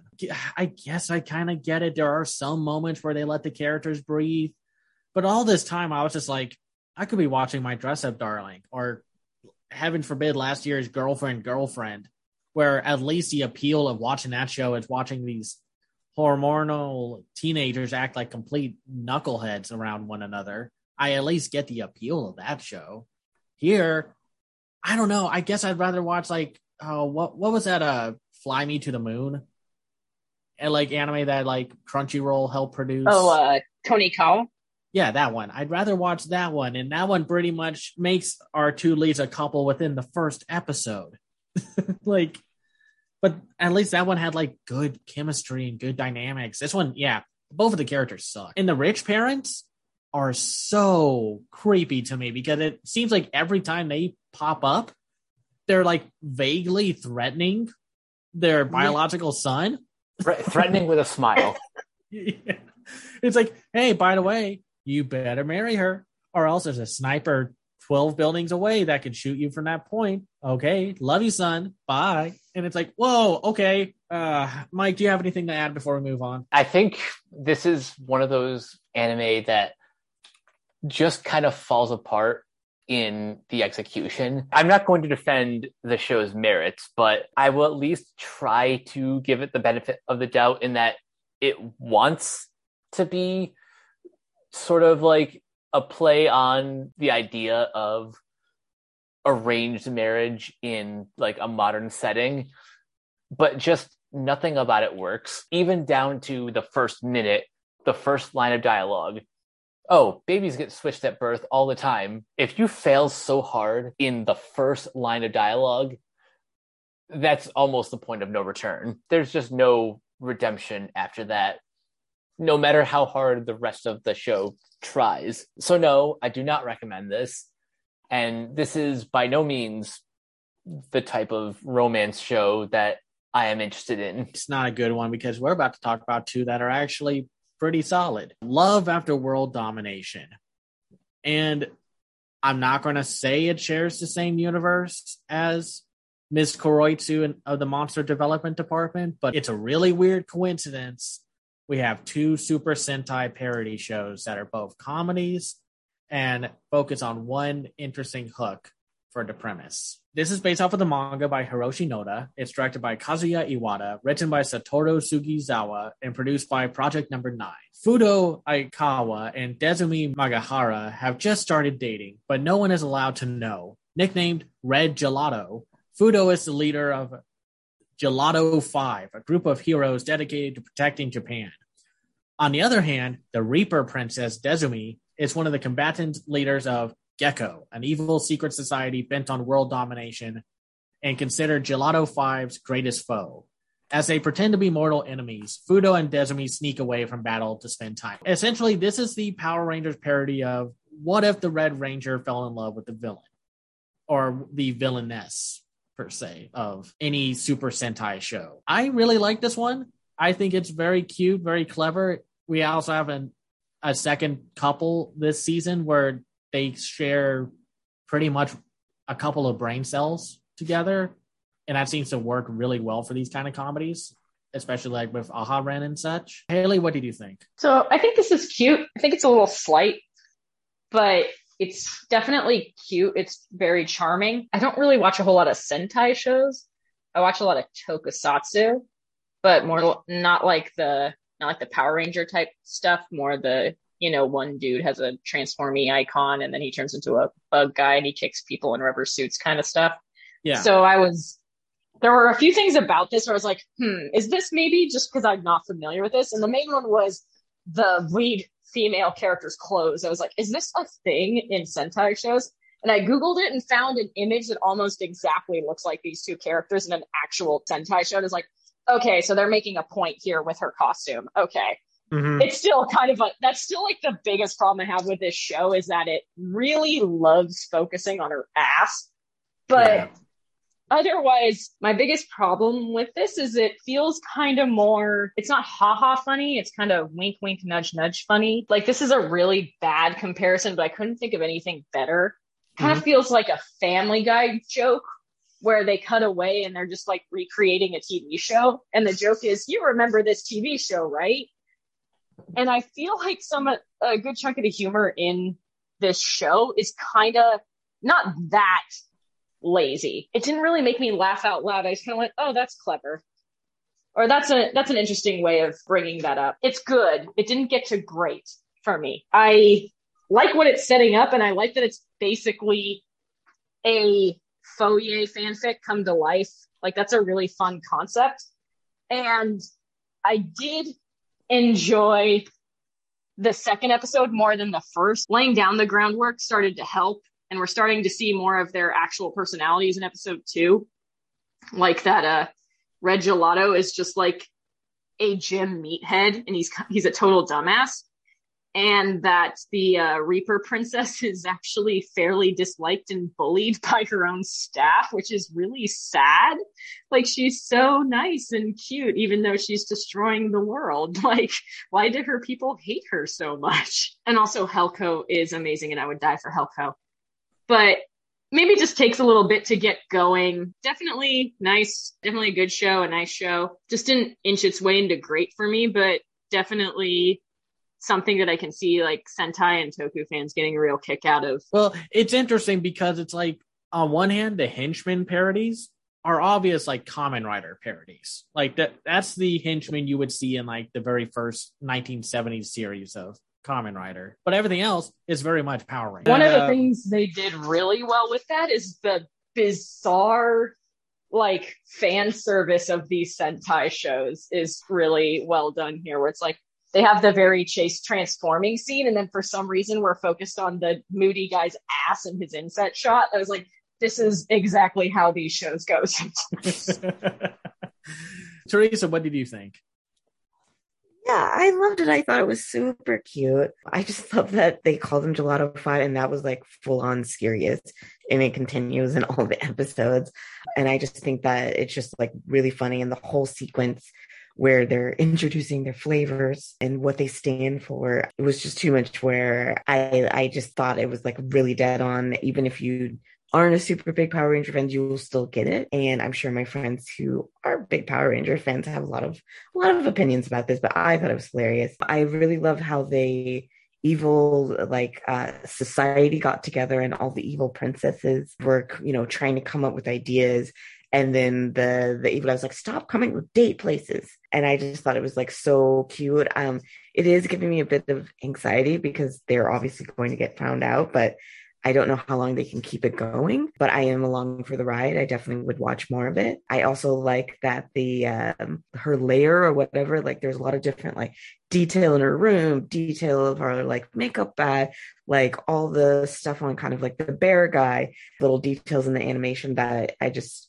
that's great. It is funny that she's she's basically wearing lingerie in an evil suit most of the time. I thought it was really funny that he found out all these things about her, and of course, it was on her Instagram, and that that that shows that he's invested enough to learn everything about her in a weird, kind of cute, sad way. So yeah, if you if you want the actual rom com. This is one, and I love when it has a supernatural element. Mike, what did you think? The show is stupid, but the best kind of stupid. I described this on Twitter as Power Rangers meets Meg Ryan rom com. If you grew up with either of those in the 90s, then I think you're exactly the target audience for this show. I think the best episodes are episodes two and three once you actually dive further into these two romantic leads and actually get to know them better. But the first episode is still a lot of fun too, because like that's your introduction to the world and to the Gelato Five. I also love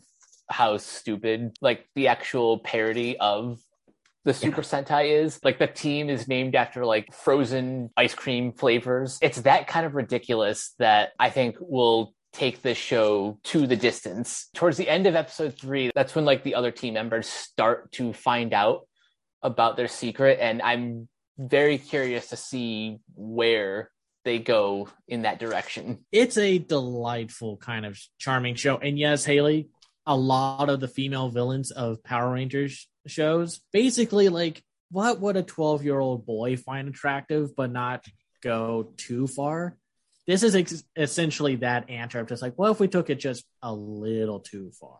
And yeah, then, she's she, even... she's basically a, a, cuter version of Rita Repulsa.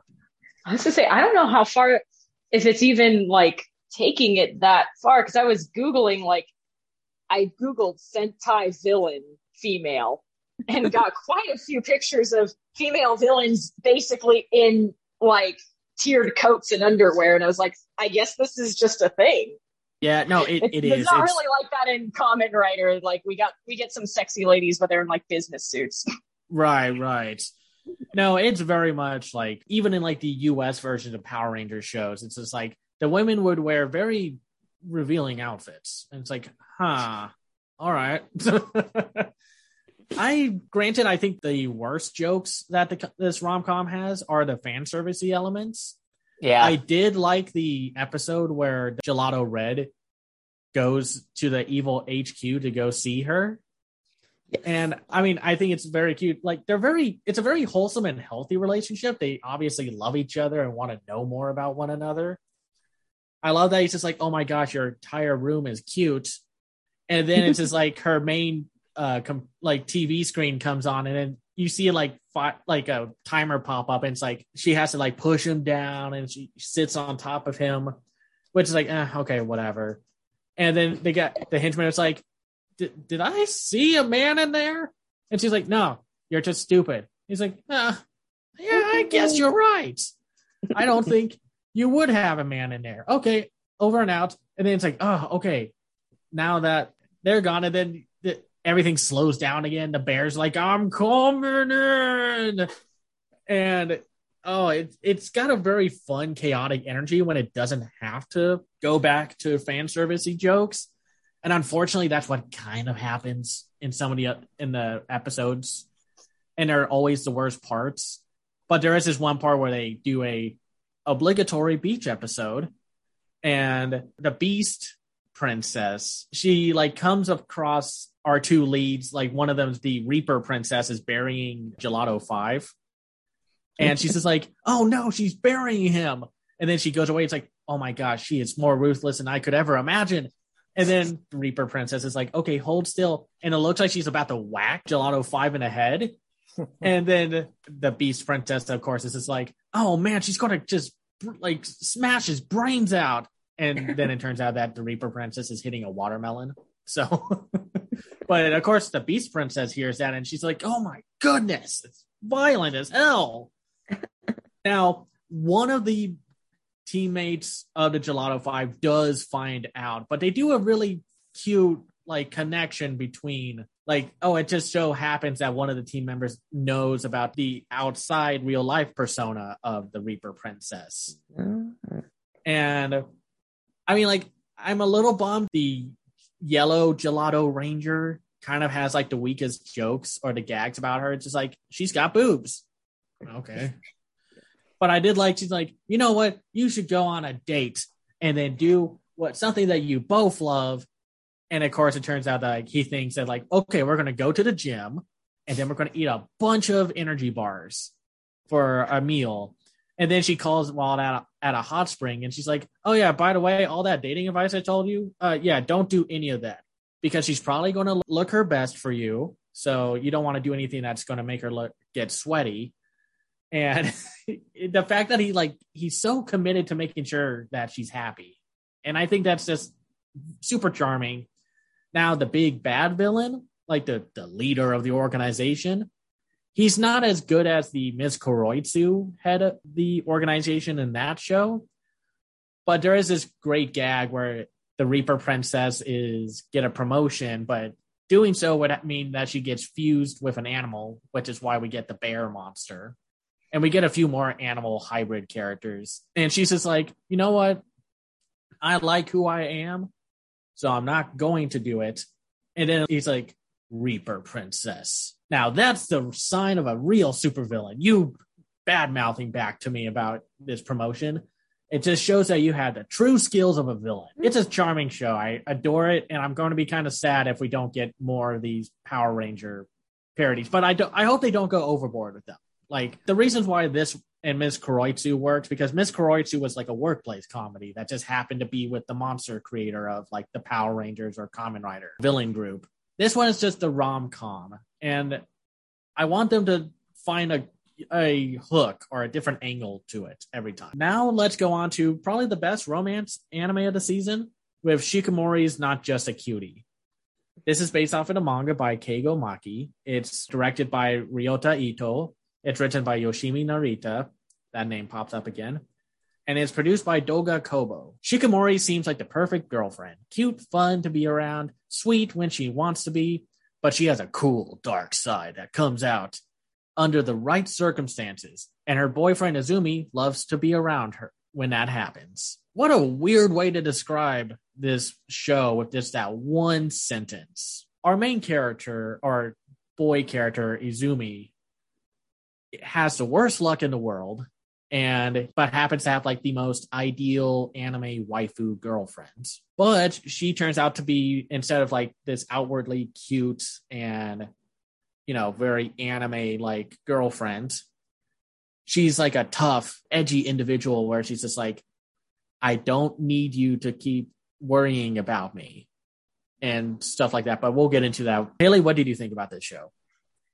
This show is really, really charming. I really like this show. It really showcases how much having just decent chemistry between your two leads can go a long way.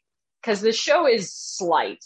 The basic concept is Izumi is, has the worst luck of any human being alive and is also kind of like Usagi level stupid in some regards.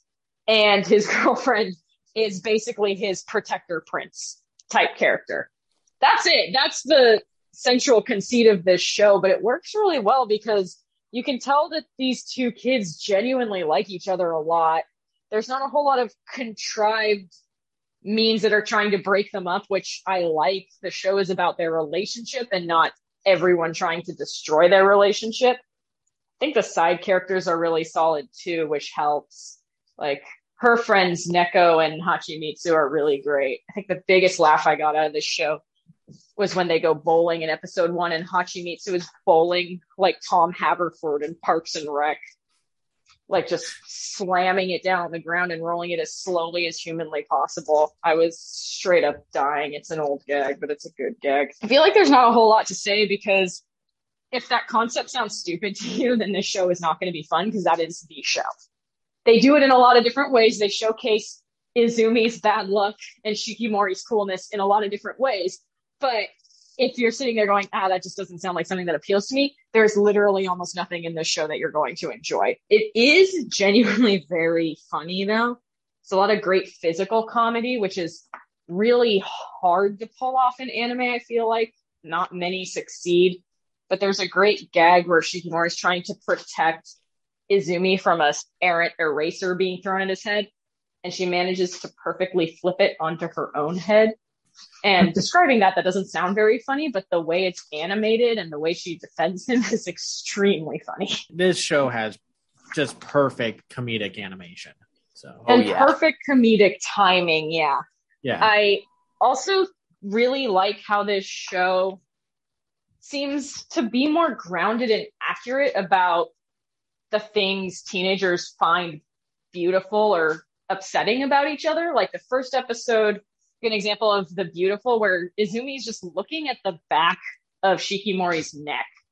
And it's a really powerful moment that kind of does more to kind of sell us on the fact that Izumi really is in love with her than any amount of other fan service would. It's a very realistic kind of, oh wow, my girlfriend is beautiful. Like just looking at the side of her neck as opposed to boobs or how we usually get this in anime. And then in the second episode, Shikimori becomes kind of like the the school queen because she's super cool in all things. And Izumi kind of starts hanging away from her to give her her space and starts spending a lot of time with his friend who looks like Bakugo, and I didn't write his name down because I just kept calling him Bakugo. So uh, it, it's Shu, but it's pretty much Bakugo. It's Bakugo. It's it's Bakugo if Bakugo wasn't threatening to push people off of roofs. And she is jealous of Shu. She's jealous of him and she makes it clear. And it's never played for like laughs like, oh, it's so ridiculous that you think Izumi would want to be with Shu. It actually turns into a good character moment where he's like, no, I wanted to give you that space. I, you know, it's a, it's a realistic kind of issue that I could see a teen couple getting into, but it's handled with grace and sensitivity and not like, lol, you thought I was gay. yeah, the show's just really charming. I also think it has the best ending theme animation where it's just Shikimori karate chopping a bunch of things coming in at Izumi and like a 16-bit arcade style game animation. It's very mm-hmm. fun. I don't think this is as good as Aharen, but that's always dependent on your sense of humor. This is still very funny and very well done. If you like Aharen, I think you'll really like this too. Yeah, no, it's like the show at first doesn't really reinvent the wheel in terms of rom com, but its execution is what makes it work. And uh, Teresa, what did you think? Yeah, I thought it was okay. I didn't love it, but I definitely wouldn't mind watching it. I definitely like Shikimori. I mean, like the character, the boyfriend being a klutz. I'm holding my my hand to my chest, my heart. And I do like how the episode talks about they just have to let him go through life and get into danger and do what they can. And you know they're inspired by his like really sunny attitude despite all the things that go wrong. I feel really bad that he lost his wallet for the third time or whatever that they showed. So i thought that was cute. I definitely thought the movie theater scene was adorable. Something about the slapstickiness it just seemed a little bit repetitive in the first episode so i'm not sure i could watch like 12 episodes in a row, oh. but what I've seen so far, I did like. I absolutely love the opening sequence. And I noticed like the little thing, it looks like you're taking a picture with an iPhone frame. And I thought that was a really cute kind of a thing and definitely really love the, the ending song. So I feel like I identified most with the with black haired friend and you know her kind of backing up Shikimori all the time, defending her boyfriend. So I thought that was cute, and I definitely love when Shikimori gets upset um, and defends her man. I thought that was the best part of that episode. Mike, do you have anything to add? So, whenever you hear the the genre title romantic comedy, usually they lean a little bit too far into the romance and not enough in the comedy.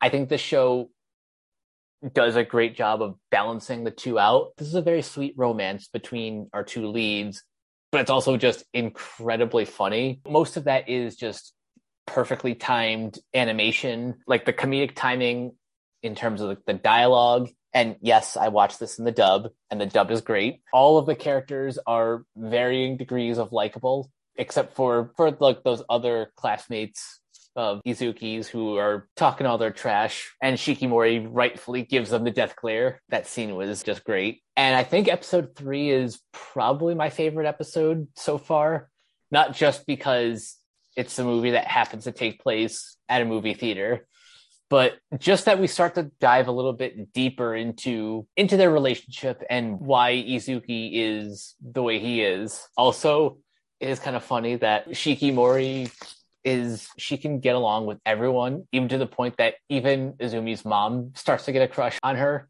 I thought that was a little bit funny.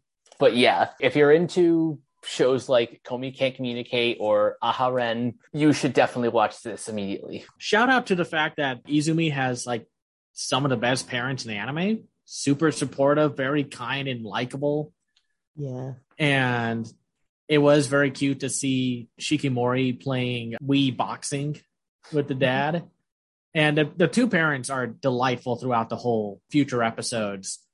We've had a lot of likable parent characters in this season. Like I think the parent character in Love After World Domination is also very funny. Uh, I think what's kind of fun about this one is that while it comes off as a very simple rom com, that's just happens to be animated wonderfully with just a good art style and such. It does dive into the complexity of like Shikimori's character. She's not really this outwardly bubbly and cute girl. She's this tough, edgy, like, I will hit you if you piss me off. But she's worried about coming off as cute to Izumi. And Izumi is just kind of like, I just like you for who you are.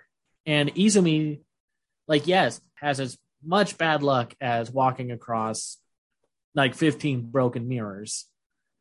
But he is genuinely a nice guy. He's not trying to get anything or like thinking he's like owed something by being with Shikimori.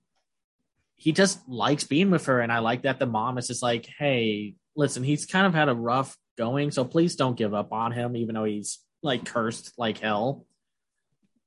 And yeah, the two side characters are very funny, Kyo and uh, Shu, and mm-hmm. also mm-hmm. yeah, Hachimitsu, who is the MVP of the whole show. Yes, she has the best lines, or at least the best dialogue jokes. And I like that Shu and Kyo, they definitely yell a lot, but it's not their one defining trait. And the show is shockingly like resistant so far to fan service you would think it would be so easy to fall into that trap, but they don't. Like the one time they get kind of close to it is that uh, Shikimori misunderstands uh, Izumi looking at this uh, bikini ad. And she's like, well, fine, if he likes that, I'll go get that. But you never actually see her wear it. And I think that's kind of cool that they're just letting the characters be themselves. And the appeal of them is not just putting Shikimori in a cosplay outfit or something or what have you.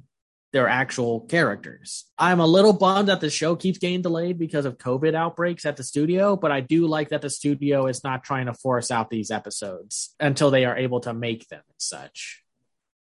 So that's just a little behind the scenes thing that's going on with Doga Kobo right now. So, but we are now done with the romance and we are here for sports.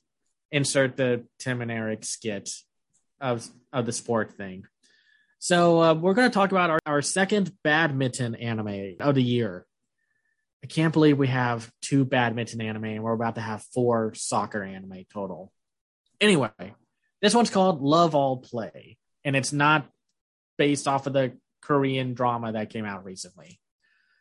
Uh, it has the same name, so it's just kind of confusing. Based off of the novels by Asami Koseki, it's directed by Hiroshi Takeuchi. It's written by Tomoko Konparu, and it's produced by Nippon Animation and Oriental Light and Magic. In junior high, Ryo Mizushima and his friends join a badminton club on a whim. As he grows fond of the sport, Ryo works tirelessly to improve his badminton skills until he qualifies in a prefectural tournament. Lacking a coach who can bring out his full potential, he does not consider entering a, a high school with a strong badminton team. Instead, he plans on attending a local high school where he can play badminton for fun. Of course, more happens there, and he gets to meet his badminton idol. But let's dive into it. Uh, Haley, what did you think about this show?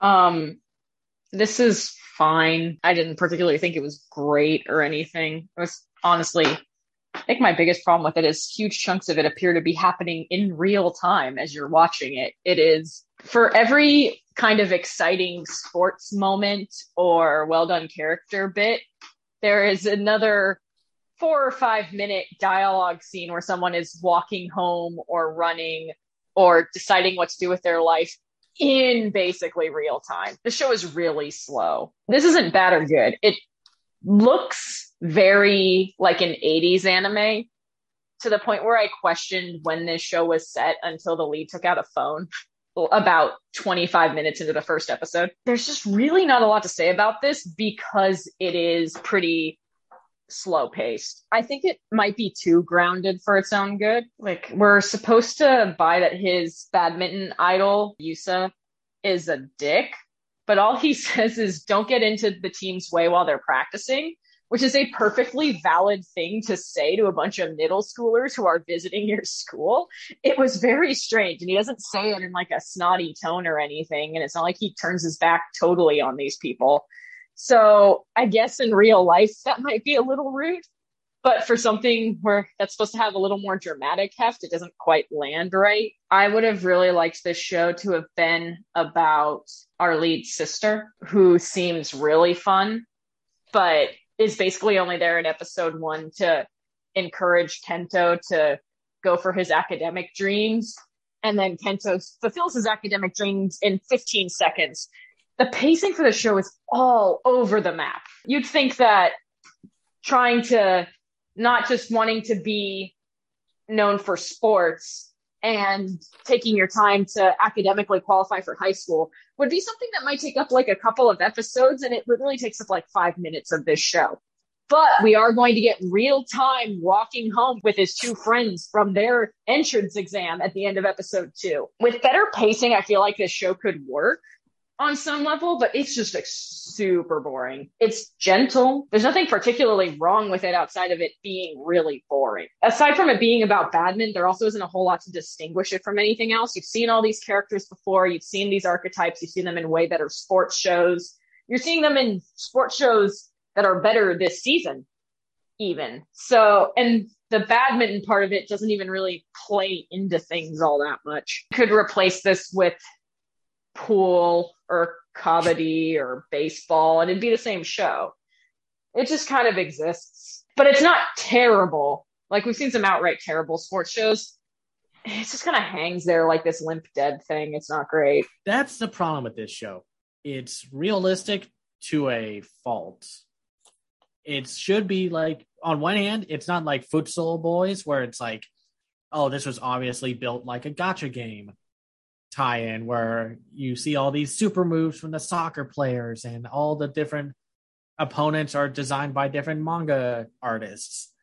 And yet the reason why it's kind of boring is because there's no flair or flash. It doesn't have that angle that Salaryman's Club has where it's all about business teams and then they focus equally on both the business and the badminton it also just looks way better and it has better character dynamics. Teresa, what did you think? Yeah, I wasn't bored to tears, but it is a little boring. I definitely liked the music. I liked the opening credits. I thought it was very kind of nice hook getting you into the character. I do agree the sports could be a little interchangeable. I just like I don't know, it was like so enthusiastic, especially the first episode that's like he couldn't believe it. He is a huge wimp, though the main character. He would not have gone to this school if his sister wasn't so cool and was like, stick up for yourself, tell them what you want to do. His parents are terrible. They want him to underachieve. They're like, no, don't shoot for the stars stay home, underachieve, do the safe thing. And I know they explained it with the dad. I guess he went on a sports recommendation and kind of messed everything up. But they didn't say that before. And so the whole time I was just like, what is wrong with his parents? Thank God for his sister. Otherwise, I was like, I don't know where this episode is going. I like the longing stares and their their text chats. I getting some boy love vibes from that. I just they're just so earnest. But I definitely felt like the tryouts took all three episodes.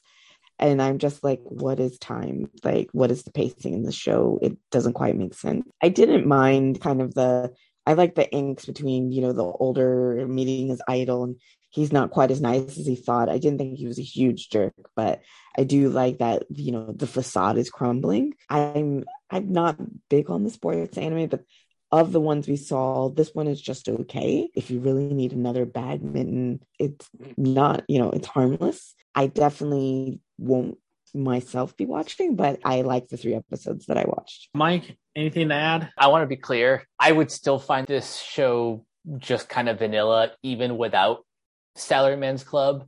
But because that show was such a surprise, it makes this feel all the more limp and vanilla. Maybe this is just my personal preference, but the reason why hardly any of the sports anime that we've been covering basically since this podcast started have really lit a fire is because they all eventually blend together. The worst offense that you could do with a sports anime is have it feel interchangeable. The best ones that we've seen are the ones that love the sport that they're that the show is about. Um, the characters are engaging, or there's like an extra element to it. Like, what was the name of the futuristic baseball yeah. war? Oh, Tribe Nine. Tribe Nine. Like that's the kind of effort that I want to see in more sports anime this is just kind of, hey, I want to go to that high school and be the good at the sport. like, right. There's nothing really else to latch onto. It's just kind of there, which is fine, but also like there's so much anime out right now, and you can't really afford to either be bad or just forgettable. Maybe if it had a little more flair, it would have been fine. Or it just the characters didn't look so generic. Uh, you get the twins, you get you get the fiery redhead again, and then you got the emo Sasuke looking guy who's maybe not super angsty, but is still like hesitant to make friends with the other teammates. But yeah, not much else to say. Just kind of a bummer. Too bad it came out right after Salaryman's Club. But now let's talk about Aoashi, the first probably good soccer anime we've talked about uh, during this anime podcast, or at least for right now. It's based off of the manga by Yugo Kobayashi. It's directed by Akira Sato. It's written by Masahiro Yokotani and produced by Production IG. In a quiet rural town, the spotlight of a local junior high school football team rests on one player, Ashito Aoi. Known for his unpredictable moves and self centered playing style, Ashito is the sole powerhouse pushing his team through an important high school preliminary tournament. However, their win streak is short lived. An opponent causes Ashito to lose his temper and act violently, resulting in his removal from the rest of the game. So the team loses, but the there's a scout there. He's saying like, "Hey, you're really good. If you can polish yourself a little, I want you to come to the Tokyo team and join up with all these other amazing players." It just feels refreshing that we finally hit a soccer anime that's competently animated, just on that alone, makes it way better than Farewell, My Dear Cramer or Futsal Boys. Ugh. Yeah, just that one, just the cheapness of that one. Haley, what did you think about this one? I was going to say I was going to put an asterisk on good. I did not think this was good. It's certainly better than Farewell, My Dear Cramer, but that's kind of like saying that Highlander is better than Highlander 2. Like, of course it's better. I think my biggest problem with this is that everyone in this show is just odd. They don't act like stereotypical, like, anime characters, but they also don't act like humans. I was calling Aoi Shonen Robot in my notes because I just, it seems like he is only powered by soccer. And it's kind of disorienting because he's also a douche. Like he's a douchey robot. It's very weird. And that's just shorthand. He doesn't there's not a twist where he is a robot because I feel like now we have to say that every time we mention robots. It's kind of hard to explain why I don't like this show cuz nobody is overtly insufferable. But I don't think I liked a single person in this show. Everyone's just kind of vaguely off putting from our lead, who is a ball hog, but apparently has preternatural ability to just kind of know where people are on the field. So he's apparently a genius, which seems silly. Most people who play sports would know something like that, or at least have some sense of how to figure out where people are on their team. The soccer star that scouts him basically works him all night after he already lost a soccer game to have him kick a ball into a couple of circles on sand for reasons that aren't exactly clear. His mom is the only sensible person in this whole show because she's like, I can't afford any of this shit. Why are you guys like this? Which is extremely relatable. But the show doesn't do a whole lot with that because Aoi's brother pulls money out of his ass and is like, go to Tokyo and try out for this club team that you may not get into because none of us have researched what this opportunity is, but you should totally go by yourself and do this. One of my notes is this hairstyle. Holy shit. I don't know who I was talking about because there's a lot of really whack hairstyles in this. The show also is really slow, which kind of doesn't go well with the explosive personalities we have here. And uh, I know a lot of my thoughts are unfocused. It's honestly because this show is unfocused. It doesn't know if it wants to be a a standard shonen anime or like an exploration of something deeper or just a show about assholes like Seinfeld with soccer. Like it does look nice, except for the fact that nobody's eyes ever look at anyone else's eyes when they're talking to each other, which I started noticing when Aoi was having a conversation with Hannah in the lunchroom.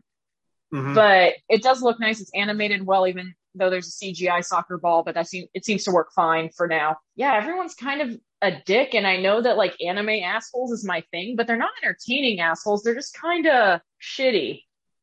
It's about a bunch of people being unnecessarily shitty, not even to each other, just in general. And there's some soccer going on. And it's just I, a very weird show. I did not care for this. No, I mean, I get it. Granted, I'm great. I think what I'm saying as this is the best one so far is mostly because Futsal Boys was basically just on the same level as Farewell My Dear Cramer, or just even lower because if you think the CGI soccer ball was distracting in Aoashi, the soccer ball in Futsal Boys looks like it's getting dragged around by a mouse cursor. like that's that's how bad the CGI implementation was for that one. I get the idea is like they're supposed to be like a bunch of angsty a holes that are now like getting put together, and now it's like, okay, you guys, we know y'all are the best ones we have, so start working together. Yeah, I think if it had a bit more pacing, but I I actually kind of liked some of the characters. Teresa, what do you think? I was almost ready. Episode three cliffhanger about the soccer game, the twist that they weren't playing the you know the same positions. I thought that was clever. I did think it was weird. He just hung out all night on the beach with a weird guy, the like scout, because he didn't know he was a scout. So I was like, you're just really here hanging out with some like 30 something old man. You're in high school. And his family and his friends were supposed to be looking for him.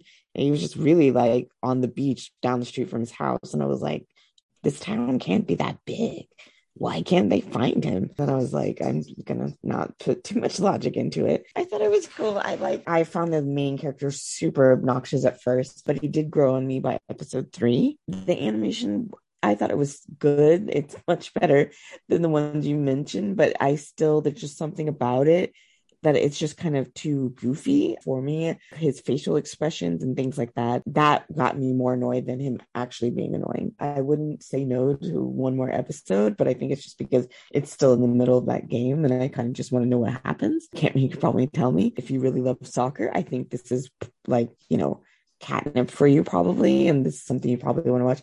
I am just, you know, okay on soccer. I'm not clamoring for one. Um, we definitely have too many. Uh, most of them are not great animes, but I thought this was all right. I don't have too much to add on like what happens afterwards. It's essentially like the main character gets kicked into high gear of you can't really give up because one character, the one with the shaved head, is being a intensely passive aggressive a hole, or just more full frontal aggressive a hole to our lead character, and then our lead character kind of gets that spark back that inspires everyone else. It's pretty much that. Mike, what do you think about this show? So, unfortunately, because I was pressed for time, I only got to watch the pilot. I agree with everyone else that the soccer anime lately have been not the greatest. So to call this the best is not really a high bar to clear. It is good. Production ID IG does some very decent animation. The characters are certainly characters. Ashito does kind of come off a bit too much like Naruto in some regard, not just because the English voice actor Jaron Strange sounds like the voice for Naruto a little bit too much, but also personality wise, like they're very single minded. I thought this one was pretty good. I'm I'll probably keep watching just out of curiosity to see if this holds up any better than the ones we've seen before. It is cool like to see in the voice cast of a lot of like older veterans coming in. Like Eric Vale, I think, is the one who plays the scout who Ashito didn't realize was the scout when he arrived on the beach. I don't know if I would call this my favorite of this probably won't be in my top 5 or anything, but I do like where it's going. I have a good feeling that it'll end on a on a decent note. I guess to me I liked it a little more because it was like, oh, it's actually focusing on the characters. It's not just doing super flashy anime nonsense. I'm curious to see where this one goes. But let's move on to something that is definitely not empty on style and flair. Birdie Wing, Golf Girls story. Another original anime a lot of the uh, sports anime this season are original, which is interesting. So it's directed by Takayuki Inagaki. It's written by Yosuke Kuroda. It's produced by Namco Bandai Pictures, and it's not super subtle about it. Infamous among those who gamble on golf games, Eve uses her exceptional skill in the sport to earn a living by betting and winning against various opponents. Known as the Rainbow Bullet, she vows to beat her foes and conquer the world of underground golf using only three clubs. However, the universe where Eve knows no defeat is shaken after she plays a clean game with Aoi Amawashi, a golfing prodigy that came to the country of Nafres to enter a golf tournament. Armed with talent and born into a perfect environment for golf, Aoi, the innocent tyrant, calmly crushes her enemies with a bright smile on her face. Despite the fact that this paragraph says Aoi's the lead. It's not really her. It's Eve, the one blonde hair, the rainbow bullets. This one is a lot. Haley, what did you think? I straight up hated this. I thought this was terrible. yeah, the animation is nice, and that's about all I can say for it. There's a part of me that feels like I don't like this show for somewhat an unfair reason. And part of that is that I don't think we've had a golf anime. I can't think of one. And the first golf anime we get is this absolutely whack completely unexplained nonsense about like extreme underground golfing or whatever. And I'm like, you know, golf isn't that boring. You could make a compelling show out of just golf, but no, we had to shove a whole bunch of random rainbow ass nonsense into this shit. I also don't think that a lot of the nonsense thrown into this show is compelling in any way. I don't, I quit on this about three quarters of the way through episode two because it was just irritating me so much. I don't think Eve is compelling very much. To be fair, we get some motivation for her and that she's trying to earn money doing illegal underground golfing question mark um yeah. To protect her children and friends of hers that are illegally squatting in a kind of poorer neighborhood like that's good motivation but i don't know anything about eve beyond that and that she's good at golf. And two episodes in, I feel like I should know a little bit more about how she got to this place, who these people are to her, because this show is way more interested in showing you weird golf tricks. I guess is the right yeah. word because no one's actually fucking golfing in this show. The introduction, the first scene where Chris Christina, which if that's not somebody's drag name, it's going to be in like a couple of weeks, is putting or like playing in a tournament. And it's really compellingly well done because it's just a regular tournament. And then we cut to like the locker room where it turns out Chris Christina is injured and Eve is ripping a latex mask of her face off herself and just made money basically gaming an international tournament in favor of Chris for reasons. A lot of this show is really contrived and dumb. Like, I don't understand where she's getting these like calls to do things from. Her redheaded friend is completely useless, has serves no purpose in this story. And when we're introduced to Aoi, mm-hmm. the person who's like challenging her to do better, the whole narrative grinds to a halt. So we can hear a lot about how Aoi's bloodline is superior, which okay, I don't need to hear any more about that. that sh- uh, anytime any, any, anime starts going into bloodline shit, I'm like, I'm gonna peace out here right now. Get a this happening because that uh, who cares? And she's not compelling either because what we know about her is her mom is very proud of where she came from, but we don't know what her mom does. And her dad was a famous golfer, and she's got like preternatural slicing abilities with golf. Everyone is hitting golf balls into trees and like trying to shoot through trees, which is just like, like I know that this is extreme golf, but like it's not visually interesting to see a bunch of people like to see like paper cutouts of trees flying past a golf ball. This show is just, I think this is honestly terrible. Like, like I said, part of it is because I feel like you could make a really good show about golf that actually says something and you could make this weird extreme golf thing work, but the show doesn't explain how golf in this universe works or how golf works at all. So there's a part of me that wonders if people would even pick up how this show is supposed to work. And but then there's another part of me that just sees all the wasted opportunity in this premise because nothing's explained. The characters are blah and particularly well drawn out, and it's way more interested in showing you spectacle that's not really spectacle than saying anything of worth. This is another one where I know a lot of people are into this show, and I was watching it just going like, I don't understand why. Like this was aggravating. yeah, I think that's the best word for it. It was aggravating. So, like, I guess to me, like, would you have been as harsh on the show if we had other like golf anime to reference? Or in compare and contrast with because the only other I, time we've had a golf anime was this short form one back in the winter season that we didn't cover but that's the only other one I can think of off the top of my head. I think maybe because it would if there were more golf anime, I would feel mm-hmm. less like this show is saying like golf in general is terrible. Because I get that vibe from a lot of this. It's like this is golf, but exciting, and there's boobs and sexy women, and we're cutting through trees, and we're not pl- we're playing a different kind of golf. And it's you can like I said, golf when it seems weird that I'm like going to bat so hard for golf, but I do genuinely really like golf. And when you're there live, it's a very tense mind game of a sport. Right. We've had anime make way more boring things way more interesting, like shogi and chess, the romantic dramas of teenagers, like things that I would be like, no, thank you. You can make it entertaining in a way that doesn't just completely annihilate the spirit of the sport. I'm less hard on things like Tribe 9 or like skate leading stars because we have anime that's about basically the traditional version of every sport imaginable but golf. But on the other hand, I think this show is so poorly written that even if we did have another golf anime, I wouldn't be into this like I wasn't into Tribe Nine, even though it had literally everything I like about anime teed up for me. Like the creators of Danganronpa, and there's great music, and we threw Corpse Husband in there for you or whatever. It still kind of landed like a wet fart. This has none of that, and it's really bad.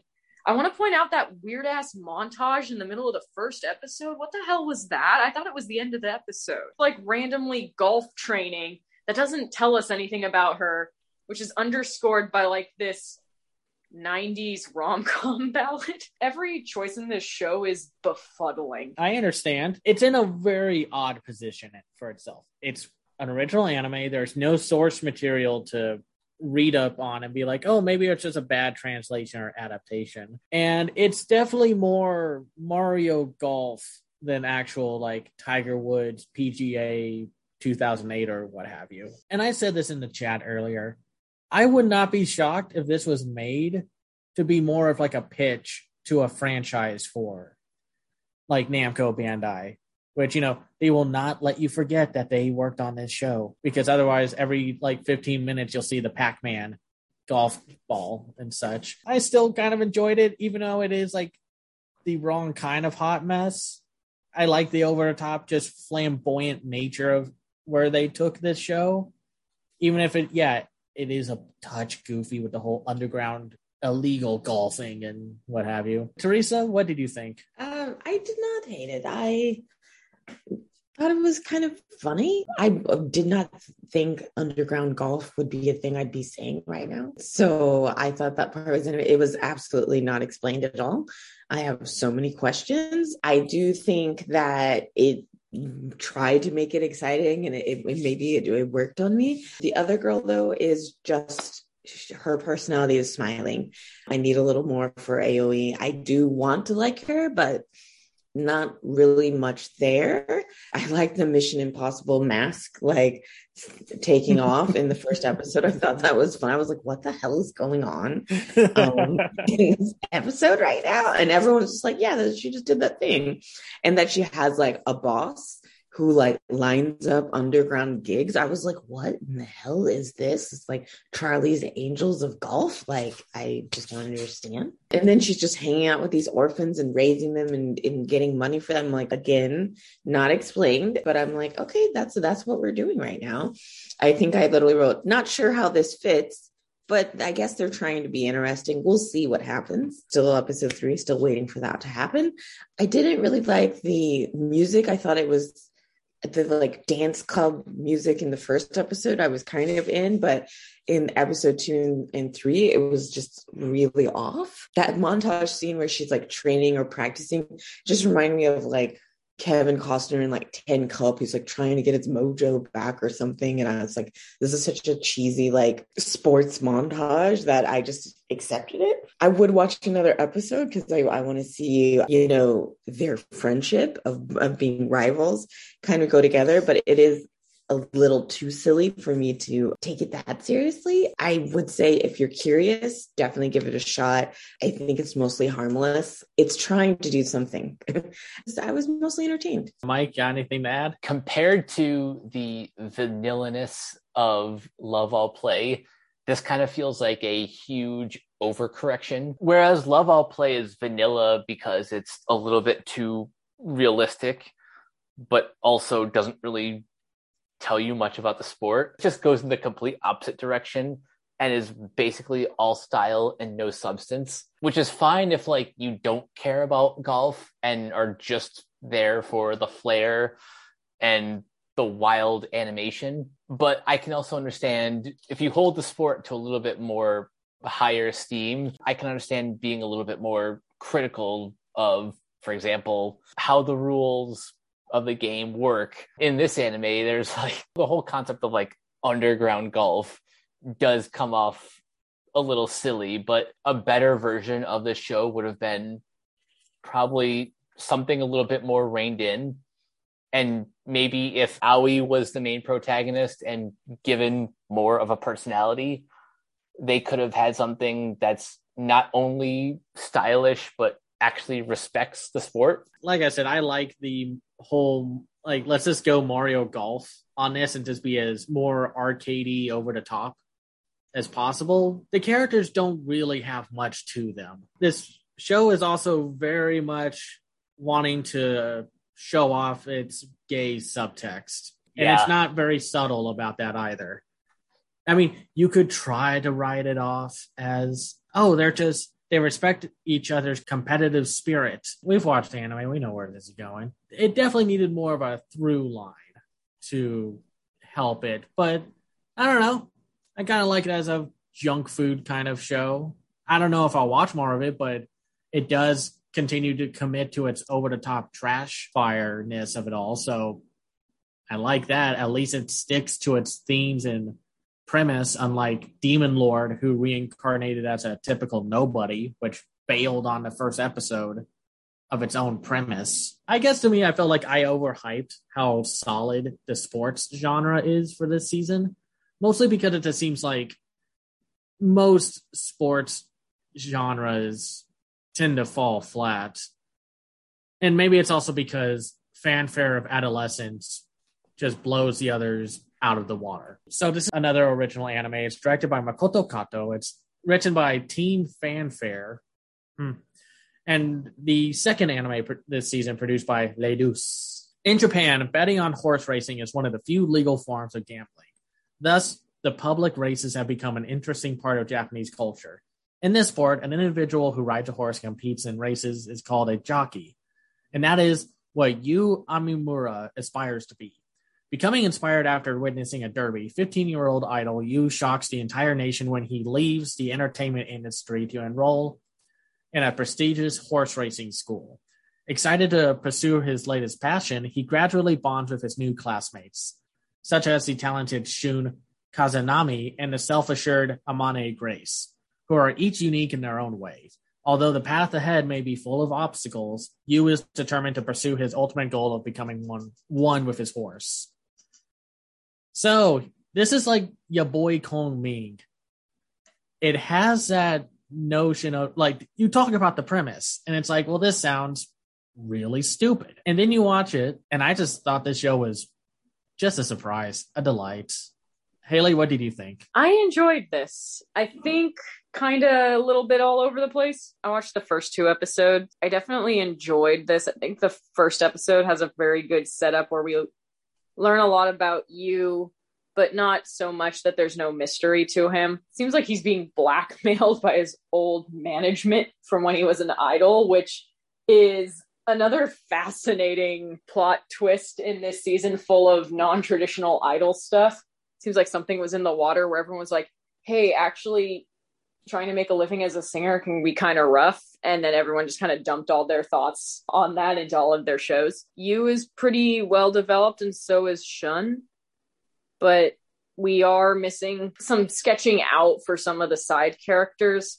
Like we've introduced the other people who are at this jockey school and there's still a character whose entire characterization is I'm a girl, and what do you mean I can't bet on horse races if I'm horse racing? Which I feel like she should have known. And then there's a guy with blue hair who all he's done is flash our lead, and our lead is so zoned out that he just ignores the dick in front of him. Um, so I mean, they've got time. It's weird to me that we haven't even gotten the kind of traditional. Oh, I'm this person. I like cars and bugs, and my favorite color is blue like there's parts of the show that feel like it's trying to set up its own gotcha game. And then parts of it that I'm like, this is definitely not based on a gotcha game because we would have already known all of the character archetypes of all of these people by now. That being said, I do enjoy the central thrust of the show, which is that Yu abandoned a very lucrative idol career to be a jockey for a reason we still don't understand. And we don't really know what he had to do to get out of that contract. And then we have Shun, the kind of country bumpkiny sort of guy who clearly like listens to horse racing on the radio and kind of fell in love with this mental image of horse racing. And I really liked that they talked about that in particular. It reminded me of like my parents always had the Dodger game on the radio, even if it wasn't on TV, and like how you fill in the gaps and how you mentally imagine what sports are when you don't have the visual. So I liked that detail. I really like the music in this. The opening theme has a very K-pop edge to it, and when I found out it was JO1, that made total sense because they were the Japanese spin-off of the Produce 101 series. The ending theme is really nice too. the end of episode 2, we meet a transfer student who speaks in English that sounds exactly like when people go on variety shows and are making jokes about their terrible English. So um, I don't know what's up with that guy, but that should be fun. I like the potential of this show, maybe more than I like the show itself, because there's a lot around the edges that I think will be really interesting to be explored in future episodes, mainly with Yu and his old agency and him seeming to know of a darker purpose to what this girl is filming. I mean, she's claiming it's a documentary, but something seems very off about it. Mainly that she's filming a documentary with one camcorder and no lighting and no other rig. Like I feel like someone should have called this out by now. You she's filming a documentary like she's Mark from Rent. And she's like, it's gonna change the world. It's like it's a camcorder. We're filming a YouTube video. But yeah, I think this was really solid. This was I was surprised at how well animated this is. There's definitely weird stuff about it. This show is also incredibly gay. I feel like I'll be really upset if this is this turns out to all be queer baiting, but there's been like four or five just insanely gay scenes in this show already. Like the end of episode one where Yu falls off his horse and Shun catches him. And the scene in episode two where Yu wanders into a room where a guy is practicing on like a like a rodeo horse practicing riding a horse and is covered in sweat and it's just very homoerotic. And the guy's like what are you doing here? You're a trainee. You should leave. It's just like it, all of it the lighting and the way it's framed and used like luminescent blush is just like okay. Yeah. someone is going someone's going to be dating a dude by the end of this show or this is like the worst uh, example of queer baiting since Supernatural. Right. But yeah, right. overall, I think this was my favorite of the sports anime. It's it's got room to grow, but it does grab you in a way that I feel like the other shows didn't. No, that's awesome. Teresa, what did you think? Yes, I'm here for the show. I'm here for how gay it is. I just love like the sound of the horses in the first episode, the way they were telling, you know, to listen to nature and just the whole way that's kind of animated and it's really like abstract and takes you out of it. I just thought it was just beautiful. Everything that's happening. I love, love, love the music. I loved how melodramatic the opening sequence was and like the whole kind of like rainbow horse, like streaming of horse racing. I thought it was funny. I thought that the school um, by episode three, three, I really feel like we know the characters a lot more.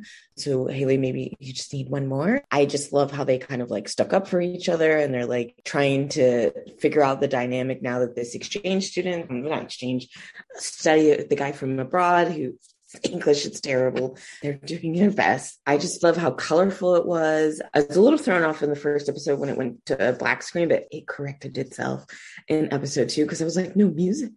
I need more music because it's just so cute. And I really just like love like, you know, all the little kind of cutesy things that were in it without kind of degrading and making it, it wasn't silly. Everyone's taking the horse ring. They're trying to respect the horses, especially in episode three with the dynamic of the like rich little like student who doesn't want to clean up the stalls. I just really like the kind of dialogue there. Shun is great. And I can't wait to watch more episodes. Yeah, yeah. Mike, what do you think about this show? Again, this is one of the other two that I only got to watch the first episode, but damn, was this a great first episode. I did start to see a little bit of the gay overtones or undertones. I'm not even sure anymore. Anime is just like that now. I do find like the whole premise just kind of fascinating. Again, this is another show in the same season from Lay-duce that's kind of critical of the idol industry. One of them was just saying, yeah, so behind the curtains, they're like the idols are not always what they seem. And in this show, it's like, I'm straight up leaving to go to go ride horses. Goodbye. yes. I'm out. Uh, do like these characters, even though in the first episode you don't really know them too much, other than just kind of surface level stuff like the blue haired guy always trying to get the paparazzi's attention, the girl who is the girl. Then the instructors, who are one of them is good cop, the other's bad cop. They're barely doing anything to help rein in the horses. They're just kind of saying like, "Hey, this is a show that I do want to keep watching and keep supporting because." Anytime we get an original anime series, they may not always be good, but because they're original, I have a little bit more urgency to support them. I really love this show. I loved the the first episode is probably one of the best first episodes of the season. Oh, easily. It takes advantage of the animation medium with such flair, with like how he's like, I don't know what path to go down to get to the school. And then you hear like this the ghostly spirit of a horse with these like and each time the hoofs would hit the ground like the pedals would come out and yeah you can try to say there's nothing gay about this show but then it, the show does that one scene at the end of the first episode. It's like, okay, now, now you are okay. Uh, the third episode definitely does help expand on everyone. You got the one who's more like the neutral character, who's just kind of there. Yeah, the uh, the one with blue hair or green hair. Sometimes the lighting of it makes it look like turquoise. Is definitely like star hungry. He wants to be the center of attention. And then you got the girl who's supposedly like the first female jockey in like forever, apparently. But they're slowly starting to build everyone up. And the guys, the silver haired student who's cocky and snobby and all that stuff. His whole thing is that he's really good at being a horse jockey, but most of these kind of characters, he's got no passion. He doesn't have the spark to really do it until the main character tells him, like, you have no soul. And he's just like, okay, fine. I'm going to stay here and be like y'all. And I will train to become the, the best one and be better than all of y'all and our two lead characters' chemistry is very cute. Very much reminds me of Salaryman's Club.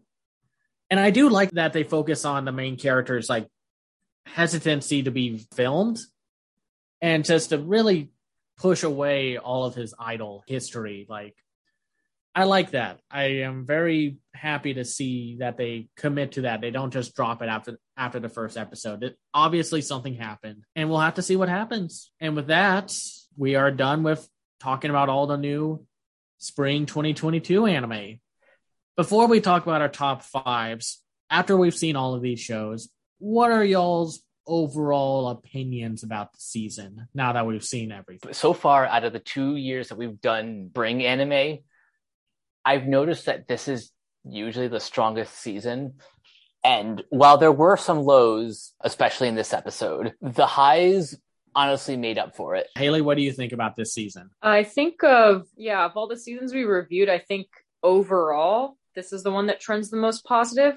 There's still some stuff that's bad, like we've talked about it, but like I said in the first episode, even the bad stuff is interesting and can be discussed in a more thorough way than just oh wow this is just incompetent and dumb Mm-hmm. So, and also looking forward to the future, where I think we've got something like eight isekai shows and three yeah. idol shows next uh, season. Yeah, as well six as isekai. multiple second seasons of shows that probably didn't need second seasons. There's a refreshing variety in all the kinds of shows we watch. Like there was a lot of fun rom coms. We don't get a whole lot of those usually. The idol shows we got were not traditional idol shows.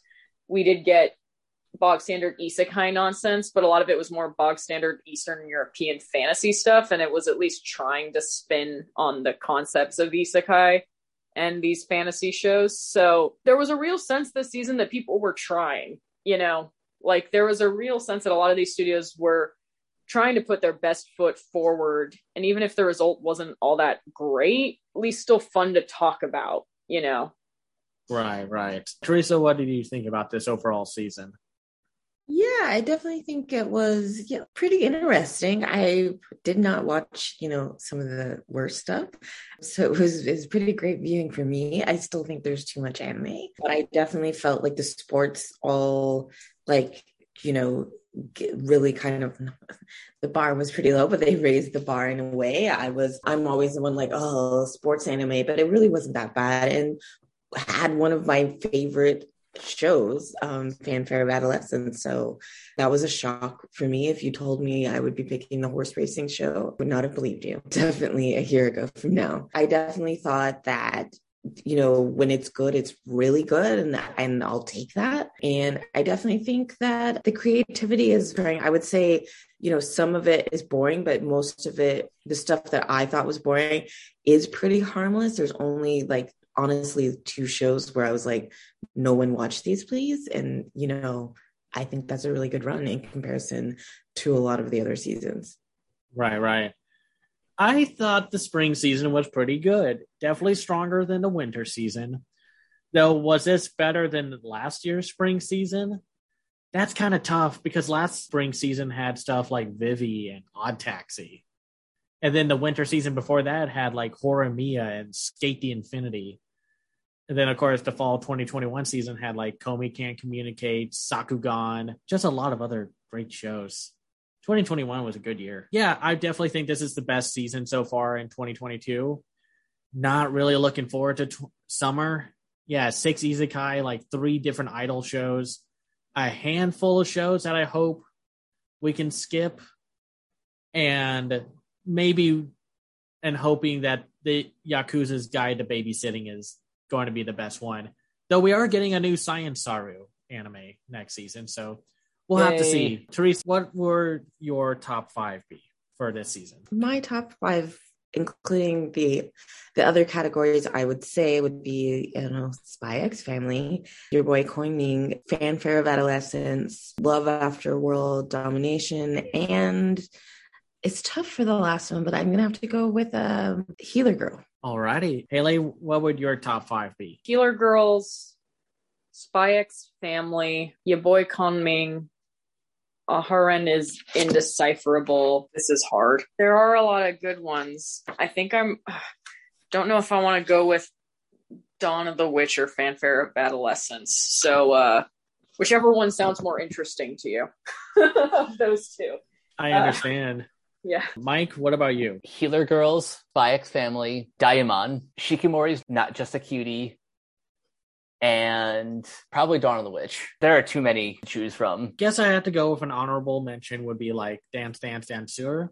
I think if it was able to pace itself out a little better, even though I still enjoyed it, my top five would be yeah, like Spy X Family, Aharen, your boy Kong Ming. Oh, and I don't like picking from these other ones uh, because I love them too much. The Diamond, and oh, it's kind of a tie between Shikimori, Fanfare, and Love After World Domination. It, it's a toss up between those three, but I guess I'll go with Shikimori's not just a cutie. Uh, it's just tough because there's just a lot of good ones, and I and I loved Healer Girl too, so I could have easily made a top ten.